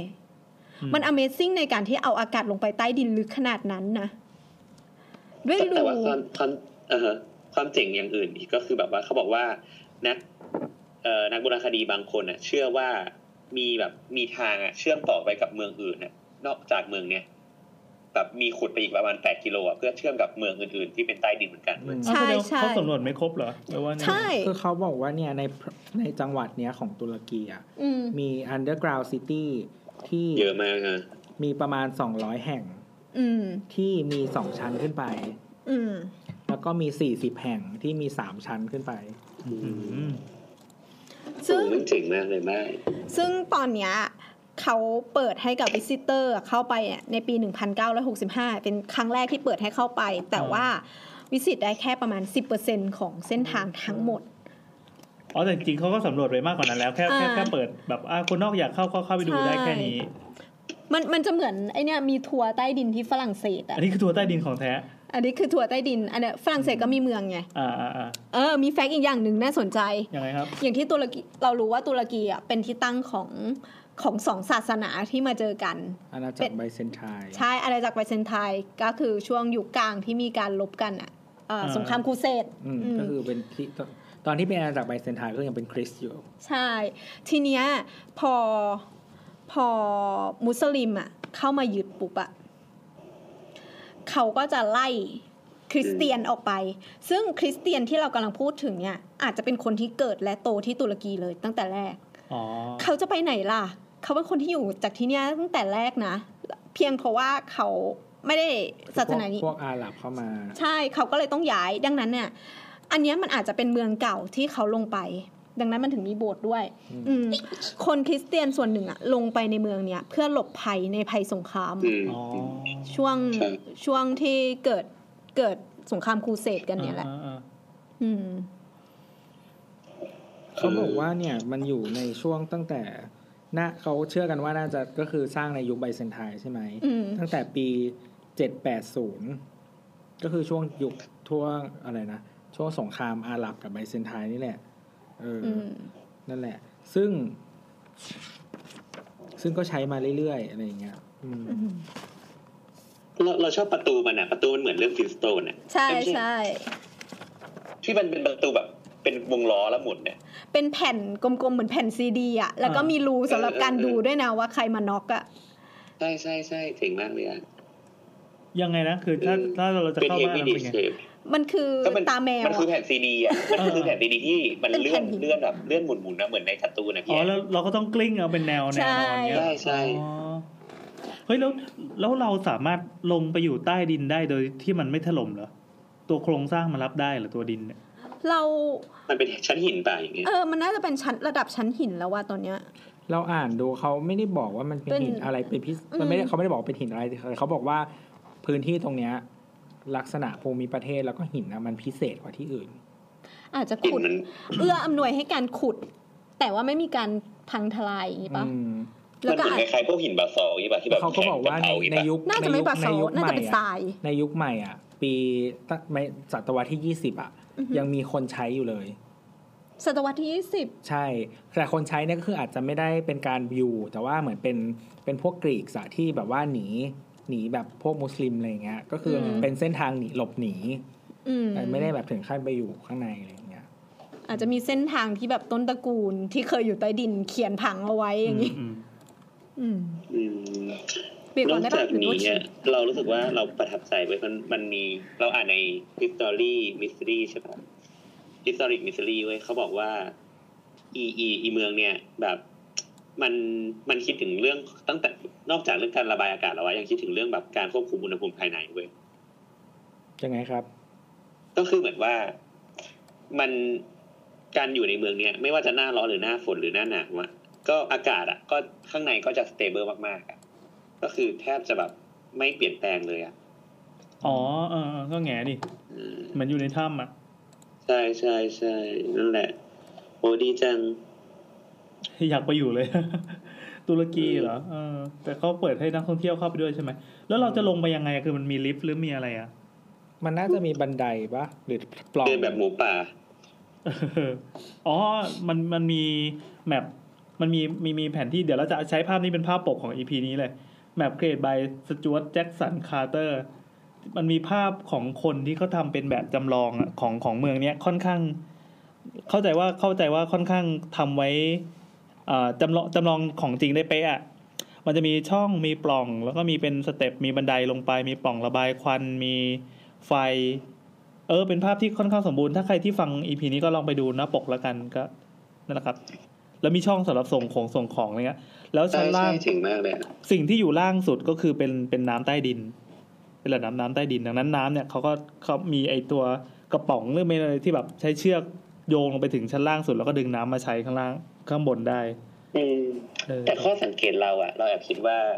ด้วยความที่มันเป็นเมืองอย่างเงี้ย ที่มันแบบอากาศมัน เมืองที่มันเป็นทะเลทรายอย่างเงี้ยที่อากาศมันเปลี่ยนแปลงแบบบ่อยๆอะ อ่า การอยู่ใต้ดินเนี่ยมันสมเหตุสมผลนะ เออเออแล้วก็พออย่างนี้รู้สึกว่าเออมันโอเคว่ะ เพราะว่าตอนที่เราไปอิหร่านนะเฮ้ยเรารู้สึกว่าเมืองอย่างในอิหร่านนะแบบ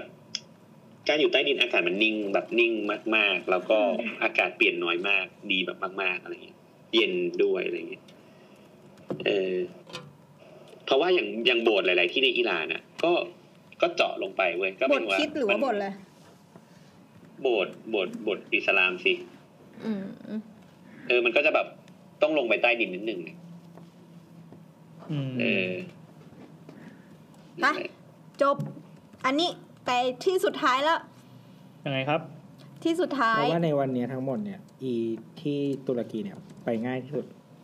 อ๋อ เออมันถูกพัฒนาเป็นที่ท่อง เออ เที่ยวเป็นสถานที่ท่องเที่ยวแล้ว อืม แล้วก็บินประมาณ 12 ชั่วโมง เสียดายโบ๊ทไม่ได้ทันฟังไอ้อันแรกอันแรกเราว่าเจ๋งดีนะ แต่มันไป เออเดี๋ยวเรา ค่ ไปตาม ไม่ ฟังแล้ว ยังไม่ค่อยมีอะไรแต่คิดว่าถ้าเปิดเป็นสถานที่ท่องเที่ยวน่าจะเจ๋งดี อืม อยู่ไหนอะ อยู่ เดี๋ยวดูก่อนดิ ไมโครนีเซีย ไมโครนีเซีย เลยบอร์เนียวไปอะขับรถไปสัก ไป สองสิบสองสองนาทีก็ถึง นั่งเครื่องบิน 17 ชั่วโมง นั่ง BTS ถึงปะ ยังไม่ถึง คงเสียกลางทางอะอ่ะโอเคมาเลยครับ อ่ะ สถานที่ต่อไป มันชื่อ สุด ว่า ท้ายแล้ว อ่า สุดท้ายละ ชื่อว่าบาลบัก ฮะ บาลบักตัว A สองตัวตกออกเสียงหน้า เอาใหม่เอาใหม่สะกดเลย B A A L B E K อ่ะ บาลบัก บาบาเบกบาเบกบาเบกนี่ว่า คือถ้าออกถ้าถ้าถ้าเป็นอย่างที่กู กูจะออกเสียงว่าบาลเบก ก็ว่าน่าจะออกบาเบกนะ อื เอ ม อ อยู่ที่ไหนครับ อยู่ที่เลบานอน อืม อืมบาเบกบาเบกน่าสนใจยังไง โอเค ส่วนหนึ่งที่น่าสนใจก็คือ มันเป็นสิ่งก่อสร้างขนาดใหญ่ที่ถูกสร้างตั้งแต่ยุค Bronzer's Age คืออะไรอะ คือ bronze ยุค Bronze บอลเอ็ดเปล่า ใช่ บอลเซอร์นี่คืออะไรวะ ฮะ มันมันเติมตัว Bronze A Age กูอ่ะอ่านแบบเยอรมัน อ่ะ มันคือยุค Bronze Age ยุคสำริดนะครับ ใช่ คือ 90 ปี เอ้ย 9,000 ปี อุ้ย ก่อน สวยจัง นี่เพิ่ง Google เสร็จ อ่ะสวยจังอ่ะบรรยายบรรยายไป บรร เห ยา มือน ย วิหารกรีกอะ ใช่ ที่มีเสาเยอะๆอะ มัน มันเป็นสถาปัตยกรรมที่มาก่อนกรีก เออ มาก่อน และ ด้วยเหรอ โรมัน คือ 90 เอ้ย 9,000 ปีก่อน ก่อน ก่อนประวัติศาสตร์อ่ะ ก็คือก่อนพระคริดก่อน เดี๋ยวเดี๋ยวเดี๋ยวกี่ปีนะ ขอตัวเลขอีกที 9,000 ปี 9,000 ก็อยู่บุกบอนเอดอ่ะ เฮ้ย เออ เออยุคบรอนซ์มันก็ก่อนประวัติศาสตร์ ก่อนประวัติศาสตร์ 9,000 นี่ก่อนก่อนก่อนอียิปต์อีกเหรอ ใช่ เฮ้ย เขาบอกว่ามันอาจจะถูกทำลายจากอียิปต์และกรีกเนี่ยแหละ เฮ้ย อืมแล้วก็ถูกลบไปจากหน้าประวัติศาสตร์ ด้วยด้วยลักษณะการครองเมืองแบบแบบอีอียิปต์อะนะ ที่บอก เออ เวลาเราแบบสุด เปลี่ยนแล้วก็ แบ เรา บ แบ สุ บ ดการนิยมอ่ะนะ ใช่ ฟอร์แมตเครื่องตลอด เป็น อะ ทริค อืม เออ มัน เฮ้ย ถูก ที่คือที่เราตกใจเดี๋ยวมันมีมันมีเหตุผลที่ทำให้เราตกใจคือ ใช่ คือจะบอกว่างานแม่งเนี้ยบมากบอกว่าเฮ้ยคนเราเมื่อ 9,000 ปีที่แล้วเนี่ยนะ อืม อ่าต่อต่อต่อ แต่ ยัง แต่ ไง อีกเว็บหนึ่งบอกว่าเป็นเจ็ดเจ็ดพันปีนะ อ่าโอเค เจ็ดพัน เป็ BC แกว่งแกว่งอยู่ในช่วงนั้นแล้วกัน อืม ก็คือหลายพันปียุคก่อนอียิปต์เหรอ อือฮึ เฮ้ยเออเออยังไงยังไง ก็คือตัวเนี้ย ถ้าทุก เฮ้ย คน อันนี้เราให้อันดับหนึ่งเลยในใน ถ้าทุก หมด คน เย กุ๊กแล้วอะจะรู้สึกว่า เนี่ยมันคือกรีกโรมัน เออใช่ใช่ มันคือ คือก จะ รี บอก กโรมัน คือพอเห็นภาพตอนแรกแล้วก็เออ อืม เฉยๆแต่พอบอกพศมาปั๊บเฮ้ยไปฟังอีพีประวัติศาสตร์สถาปัตยกรรมได้คือเราจะมีการไล่เรียงลำดับไทม์ไลน์ไว้เรียบร้อยแล้ว แล้วตอนนั้นอ่ะเราสตาร์ทที่อียิปต์ใช่ป่ะ อืม ซึ่งของอียิปต์แม่งก็พังหมดแล้ว เหลือแต่ อืม อะไรก็ไม่รู้ แต่อันเนี้ยเก่าลงไปกว่านั้นอีกเยอะเลย ใช่ อียิปต์มันแค่เท่าไหร่เอง อีก น่าจะหลักหลัก 4,000 สี่พันถึงหกพันไม่แน่ใจอะ อืม น่าจะเป็นช่วงนั้นนะ คือเหมือนกับว่าถ้าถ้าเห็นภาพครั้งแรกอะสิ่งที่คิดอะคือเหมือนกับว่าเอ่อมันคือเหมือนกับว่าได้รับอิทธิพลมาจากกรีกแล้วก็สร้างสิ่งนี้ขึ้นมา อืม อ่า แต่ความเป็นจริงคืออันนี้มาก่อน มาก่อน มาก่อน ไม่ใช่มาก่อนธรรมดามาก่อนมาก ๆ ด้วย คืออ ม กรีกอะเราจะเห็นว่ามันได้รับอิทธิพลมาจากอียิปต์ค่อนข้างเยอะ อืม เพราะว่าเขาไปคองเกอร์อียิปต์แล้วก็หยิบมาใช่ไหม อื หยิบมาแหมน่ารัก ซึ่งอันเนี้ยก่อนหน้านั้นอีก ก่อน ใช่ ก่อนมาก ๆ ด้วย อุ๊ย อ่าอ่ายังไงยังไงยังไง ใช่ คือลักษณะของตัว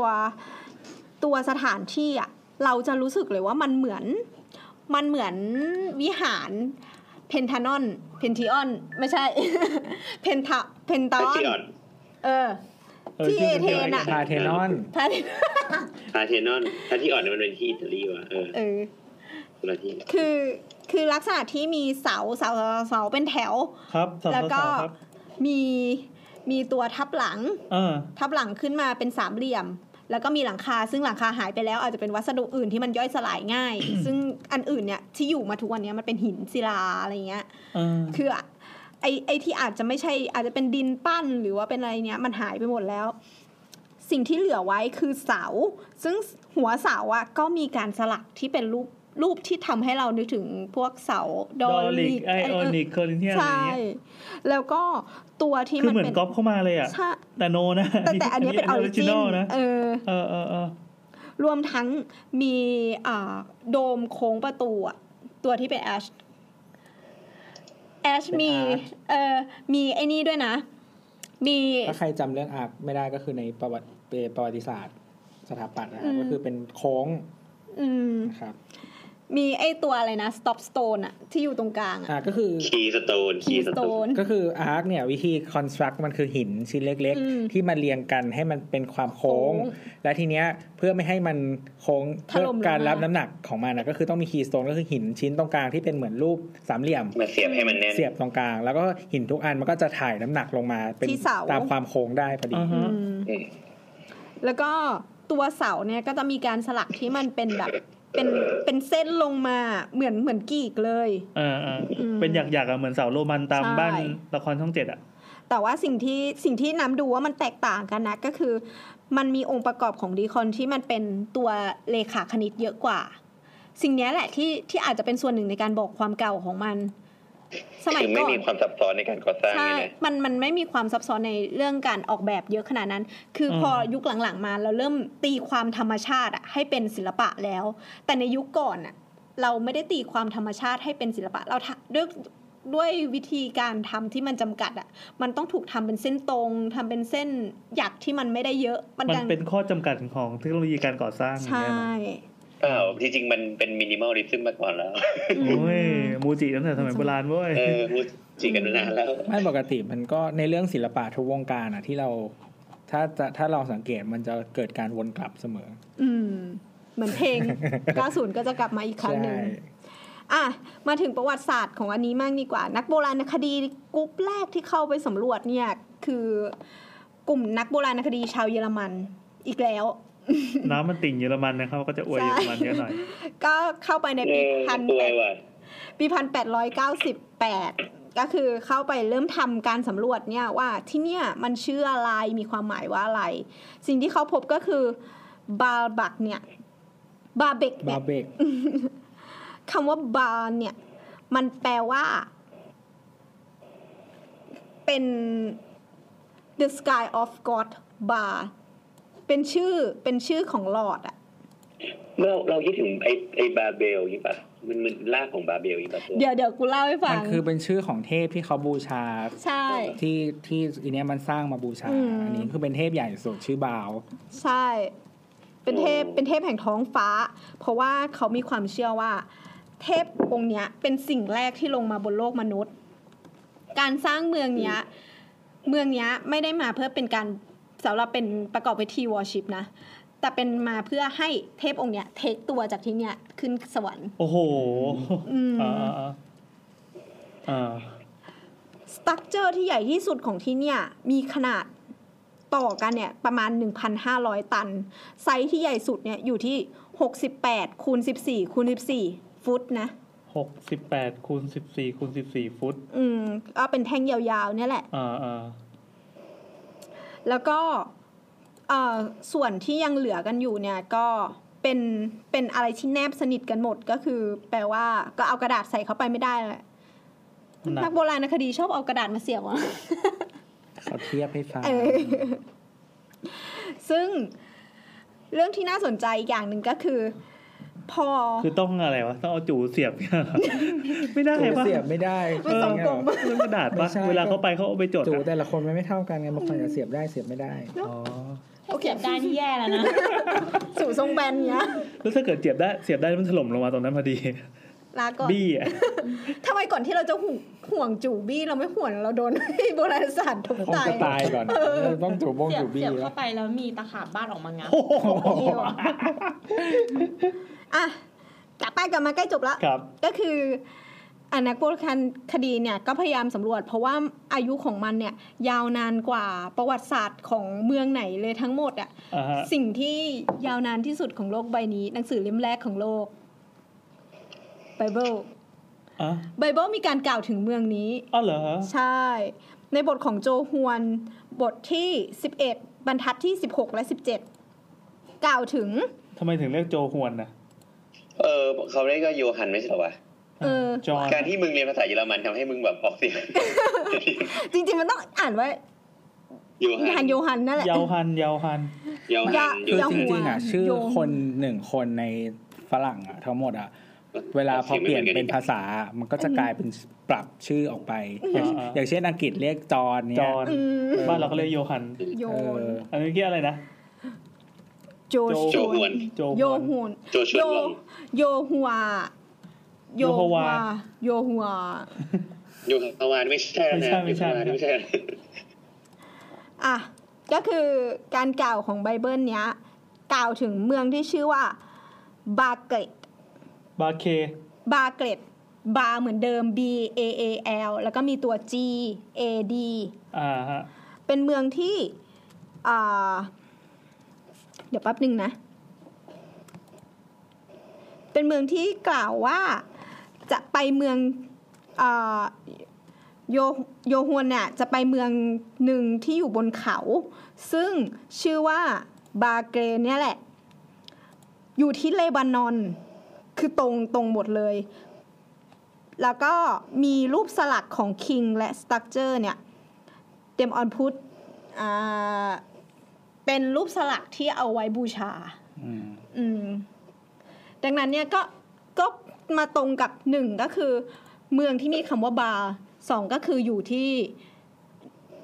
อ่าอยู่ที่อะไรนะ เลบานอน เลบานอนแล้วสามก็คือมีรูปสลัก อืม กับอีกอันหนึง เจออีกอันหนึงเป็นเป็นหนังสือที่เก่าเหมือนกัน เป็นอะไรอะเขาเรียกว่า ชอนิเคิลของคิงโซโลมอน โซโลมอน อืม ที่ โซโลเอมัม โซโลมอนเนี่ยมีความสำคัญใน นั่นโดเรมอน โซโลมอนเนี่ยมีความสำคัญในในอ่ากลุ่มประเทศมุสลิม เพราะว่าเป็นเมืองที่เป็นกษัตริย์ที่สร้างเยรูซาเล็มขึ้นมา อ่า อือฮึ อ่าแต่เป็นกษัตริย์ยิวด้วยไม่ใช่เหรอ ใช่ใช่กษัตริย์แห่งยิว อืม เยรูซาเล็มมาสร้างให้ก่อน อืม อืมอ่าในปี บันทึกเนี้ยมีตั้งแต่ปีพันเอ้ยปี 970 BC นะ ก่อนคริสต์อีก อือฮึ ก็คือกล่าวถึงเมืองที่ชื่อว่าบาเล็ก B A A L A T บาเอ็กปะ A T E ซึ่งมันก็คือเมืองเดียวกันปะ ใช่ คาดว่าน่าจะเป็นเมืองเดียวกัน ใช่ใช่จะเมืองเดียวกัน ซึ่งกล่าวถึงเมืองเนี้ยว่าเป็นเมืองที่อยู่ที่เลบานอนเหมือนกัน อือฮึ อืมและมีประตูสามารถเป็นเมืองที่เขาอะจะเอาม้าเนี่ยเข้าไปเพื่อยึดเมืองเนี้ยแล้วจะสร้างเยรูซาเล็มขึ้นมา แปลว่าเมืองเนี้ยมันใหญ่มาก แล้วก็เป็นทางผ่านของคิงโซโลมอนที่จะต้องยึด อืมแต่ถึงอย่างไรก็ตามเมืองเนี้ย มันไม่ได้มีถูกบันทึกในประวัติศาสตร์ของเมืองไหนเลย เออ ก็ ทำไม คื ล่ะทำไมล่ะ ก็คือเขาบอกว่าในกรีกอะอาซีเรียก็คือไม่ได้บันทึกถึงอันนี้ไว้ ก็คิดว่าไม่ได้สำคัญ หมายถึงว่า มึงเห็นอย่างนี้แล้วยังไม่สำคัญอีก เหรอ เออ แต่ว่าเขา เจน บอก เจนเจนเจนเจน แต่เขาก็บอกว่าเหมือนแบบเมืองเนี้ยโลเคชันของมันอะอยู่ระหว่างเมืองในอดีตสองเมืองก็คือเมืองไทยกับพาเมรา ซึ่งมันเป็น อ๋ เหมืออน เมืองไทย ซึ่งมันเป็นเหมือนแบบเมืองการค้าอะไรเงี้ย ซึ่งอันเนี้ยก็น่าจะอยู่ในเส้นทางการค้า อ๋อ ซึ่งจริงๆก็คือน่าจะเป็นเมืองที่แบบรวยและสำคัญ แต่ว่าก็คือไม่ถูกบันทึก อืม อืมก็คือแล้วเขาก็บอกว่ามันสร้างมาเพื่อเทพบาลใช่ไหม อืม แต่ว่าตอนหลังอ่ะ พอกรีกอ่ะ มันคองเกอร์อียิปต์แล้วก็มาถึงแถบนี้ด้วยอ่ะ อ่า เขาก็เปลี่ยน อ่า มาให้แบบเขาก็มาปรับปรุงสถาปัตยกรรม คริสเตียนเนอะอืม ยังไม่ยังไม่มียังไม่เป็น อ๋อคริส อ๋อ ต์ ใช่ ก็คือปรับปรุงสถาปัตยกรรม มาเติมใบเติมใส่เสาโครินเทียนอะไร อืม เข้ามา แบบมาจากสถาปัตยกรรมเดิมอ่ะ แล้วก็เปลี่ยนเป็นที่บูชาเทพจูปิเตอร์ อืมคือเทพเทพสุด เทพซูสนั่นเอง อืม อืมก็คือตอนแรกจากเทพบาลก็เป็นเทพจูปิเตอร์ คือเทพ อื ซูส ม อืมนั่นแหละ อ่ะ ก็เป็นเมืองที่ถูกประเทศใหญ่กลันแกล้ง เมืองใหญ่กลันแกล้ง แล้วคือพอต่อมาโรมันคองเกอร์กรีกก็ได้อีนี่ไปด้วย แล้วก็ อืม คิดว่าจะสร้างพื้นที่เนี้ยขึ้นมาใหม่อีกรอบหนึ่งด้วย แต่ก็ไม่ได้ทำ อืม เนี่ยเขามีรูป เรา ที่ เดาว่า ค มันไกล ที่ มันไกล คาด จกเข ว่าโรมันจะอยากจะสร้างอะไรประมาณนี้ อืม อืม แล้วมันทำทีดีขึ้นมาเลยเหรอ เขาก็วาดกรอบใหม่เลย อืมประมาณนั้น เหมือนเป็นภาพเมืองที่เสร็จสมบูรณ์แล้ว แต่ก็ อืม ถึงเวลาเขาไม่ว่างงบหมด เนี่ยเขามีแบบพวกใส่เสาโครินเทียนอะไรลงไป อือหือ อืม แต่อันนี้คงจะทำทีหลังตอนยุคกรีก อ๋อ อืม บนมีอะไรเติมไหม ไม่มีอ่ะกูก็ไม่ได้เตรียมไงกูก็อ่านจากของมึงแล้วกูก็เสิร์ชเพิ่มนิดหน่อย อ่ะกี่ชั่วโมงแล้วคะพี่เอพี่แอน สองชั่วโมงครึ่ง สองชั่วโมงแล้วครับ บ้า อ่ะสรุปกัน สรุปครับ อ๋อ จริงๆ เดี๋ยวก่อนก็แทรกนิดนึ อ่าง ฮะ ตอนแรกอ่ะ ตอนแรกช่องที่กรีกมาทำมันเป็นเรียกอันเนี้ยว่า heliopolitan แล้วก็เพื่อบูชา sun god ก็คือ helios อ่าฮะ ของกรีก แล้วก็ตอนหลังพอโรมันก็มาทำให้เป็นที่ Apollo บูชาซุส อ๋ออ อืม อืม นั่นแหละ อืม เอ้ยแต่อันนี้ก็ก็น่าสนใจว่าสรุปแล้ว ไอตัวสถาปัตยกรรมยุโรปอะที่เราเห็น ที่เราเห็น แล้วเราเราก็เรียกว่าไอยสถาเป็นเป็นแนวกรีกแนวโรมันอย่างนี้ใช่ไหมลากมันมาจากไหน อืม คือเราเห็นเนี่ยไอตัวเลบานอนเนี่ย มันก็ไม่ใช่สถานที่แรกดูแล้วดูแล้วไม่ใช่แบบเวอร์ชั่นที่หนึ่งอ่ะมันเป็นเวอร์ชั่นที่ถูกพัฒนามาจนจนมันเนี้ยบขนาดนี้แล้ว แสดงว่าก่อนหนั้นเนี่ยมันจะมีรากที่ที่ที่ทำแบบเอ้ยทำแบบเวอร์ชันทดลองทดลองทดลองไปก่อนเว้ยทำไม่ค่อยเนี้ยบเท่าไหร่ยังไม่ค่อยพัฒนาปรับปรุงเท่าไหร่อ่ะมันผ่านอะไรมาแล้วก็ไม่รู้ อืม แต่ระหว่างก่อนหนานั้นเนี่ยมันจะถูกทำลายไปแล้วเท่าไหร่ ใช่ อืม อืมด้วยด้วยสงครามด้วยอุดมการณ์ทางการเมืองหรืออะไรก็แล้ว อืม แต่ทาง หรือหรือด้วยเทคนิคการก่อสร้างที่มันจะไม่อยู่ยง ใช่ อ่าอ่าอ่า อืมทำให้แบบมันเหลืออยู่เท่าไหร่ก็ไม่รู้อะไรอย่างเงี้ย โลกนี้มันอาจจะมีโบราณสถานที่ยังไม่ถูกค้นพบนะครับ ก็ต้องฝากลาล่าครอฟต์ด้วยนะครับ มึงอย่าไปทำ ลาย มึงอย่าไปเจอแล้วกัน อี มึง เดีย แค่อย่าไปก็พอ อีเดียนาโจน มึงอยู่บ้านได้แล้ว แกจะตาย แล้วก็ไอ้เนี่ยนะไอ้ไหนวะที่ไอ้ national test ชื่ออะไรเนี่ย เรชินาเซเชอร์ เอ้ยแต่ว่าเราชอบอันนั้นนะ เออ มัเป็ สนุ น กวะ มันเป็นมันเป็นไอ้นี่นะปุเป็นยุคใหม่อ่ะ มันไม่ใช่โบราณสถานแบบที่ว่าแตะต้องไม่ได้อ่ะมันเป็นยุคใหม่ยุคประวัติศาสตร์แล้วอ่ะ ไอ้นั่นใครเล่นวะเรชินาเซเชอร์ นิโคลัสเคส อันนี้ ไง คือเคสเดี๋ยวมันจะมีภาคต่อป่าวะ มีสองภาคแล้วไม่ทำภาคสามสักที อ๋อเรอ หัวร้านไปแล้วนะ เก๋เว้ย ถือว่าเชียร์เชียร์ เจียวหัวร้าน เอ้ยแต่จริง ๆ เราเป็นเราชอบ ขอบคุณ ในเรื่องนี้ ที่ มาก มา ที่สุดนะ เพราะว่าตอนที่พูดถึงประวัติศาสตร์อเมริกาตื่นเต้นมากเลย ตอนที่แบบไปค้นหนังสือของอะไรนะประธานาธิบดีอ่ะ อืม อืมโอเค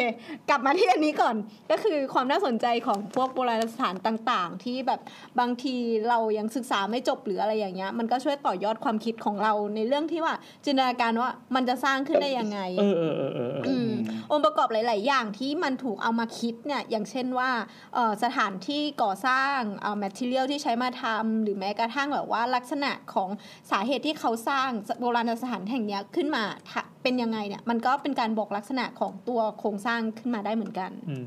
อืม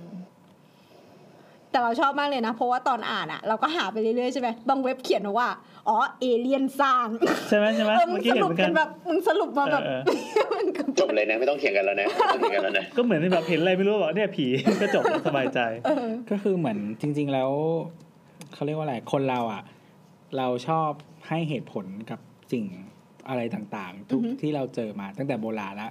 เพราะฉะนั้นเนี่ยพอเราเจออะไรที่เราไม่สามารถให้คำตอบได้อ่ะ เราก็จะสร้างอะไรบางอย่างมารองรับ ที่เรารู้จักแล้วด้วย ใช่ เป็นเหตุผลที่เรารู้จัก เรา ใช่ เรา ก็ ก็ มา สร้างผีขึ้นมา เติมเต็มอุดช่องโหว่อันนั้น ซึ่งซึ่งซึ่งไอ้ที่สิ่งที่เราสร้างมาจริงหรือไม่จริงก็ไม่รู้ อืม เอออย่างเช่นพวก higher power อะไรต่างๆ ที่ที่เราอ้างขึ้นมาอะไรเงี้ยก็ อืม ไม่รู้จริงหรือไม่จริงอะไรเงี้ยแต่ว่าเราก็ อืม มันก็เราก็สร้างอะไรไว้รองรับทุกเพื่อให้ความคิดของเรามันไม่มีช่องโหว่ไง อืม อืม จบเนาะ นั่นแหละครับ ก็ทั้งหมดก็เป็นสาวสาว EP หกสิบเก้าของเรา ทำได้ดีกว่าไอ้สุสาน เฮ้ วะ ยเฮ้ยดี โอ้ แล้วถ้าเกิดว่ามีท่านผู้ฟังท่านไหนนะครับที่ฟังแล้วรู้สึกเฮ้ยแบบสนใจเว้ยสนุกสนานเว้ยแบบอะไรอย่างเงี้ยก็อยากให้เราจัดหัวข้ออะไรที่เป็นเป็นการลิสต์แล้วมาแบ่งปันความรู้มาเล่าให้กันฟัง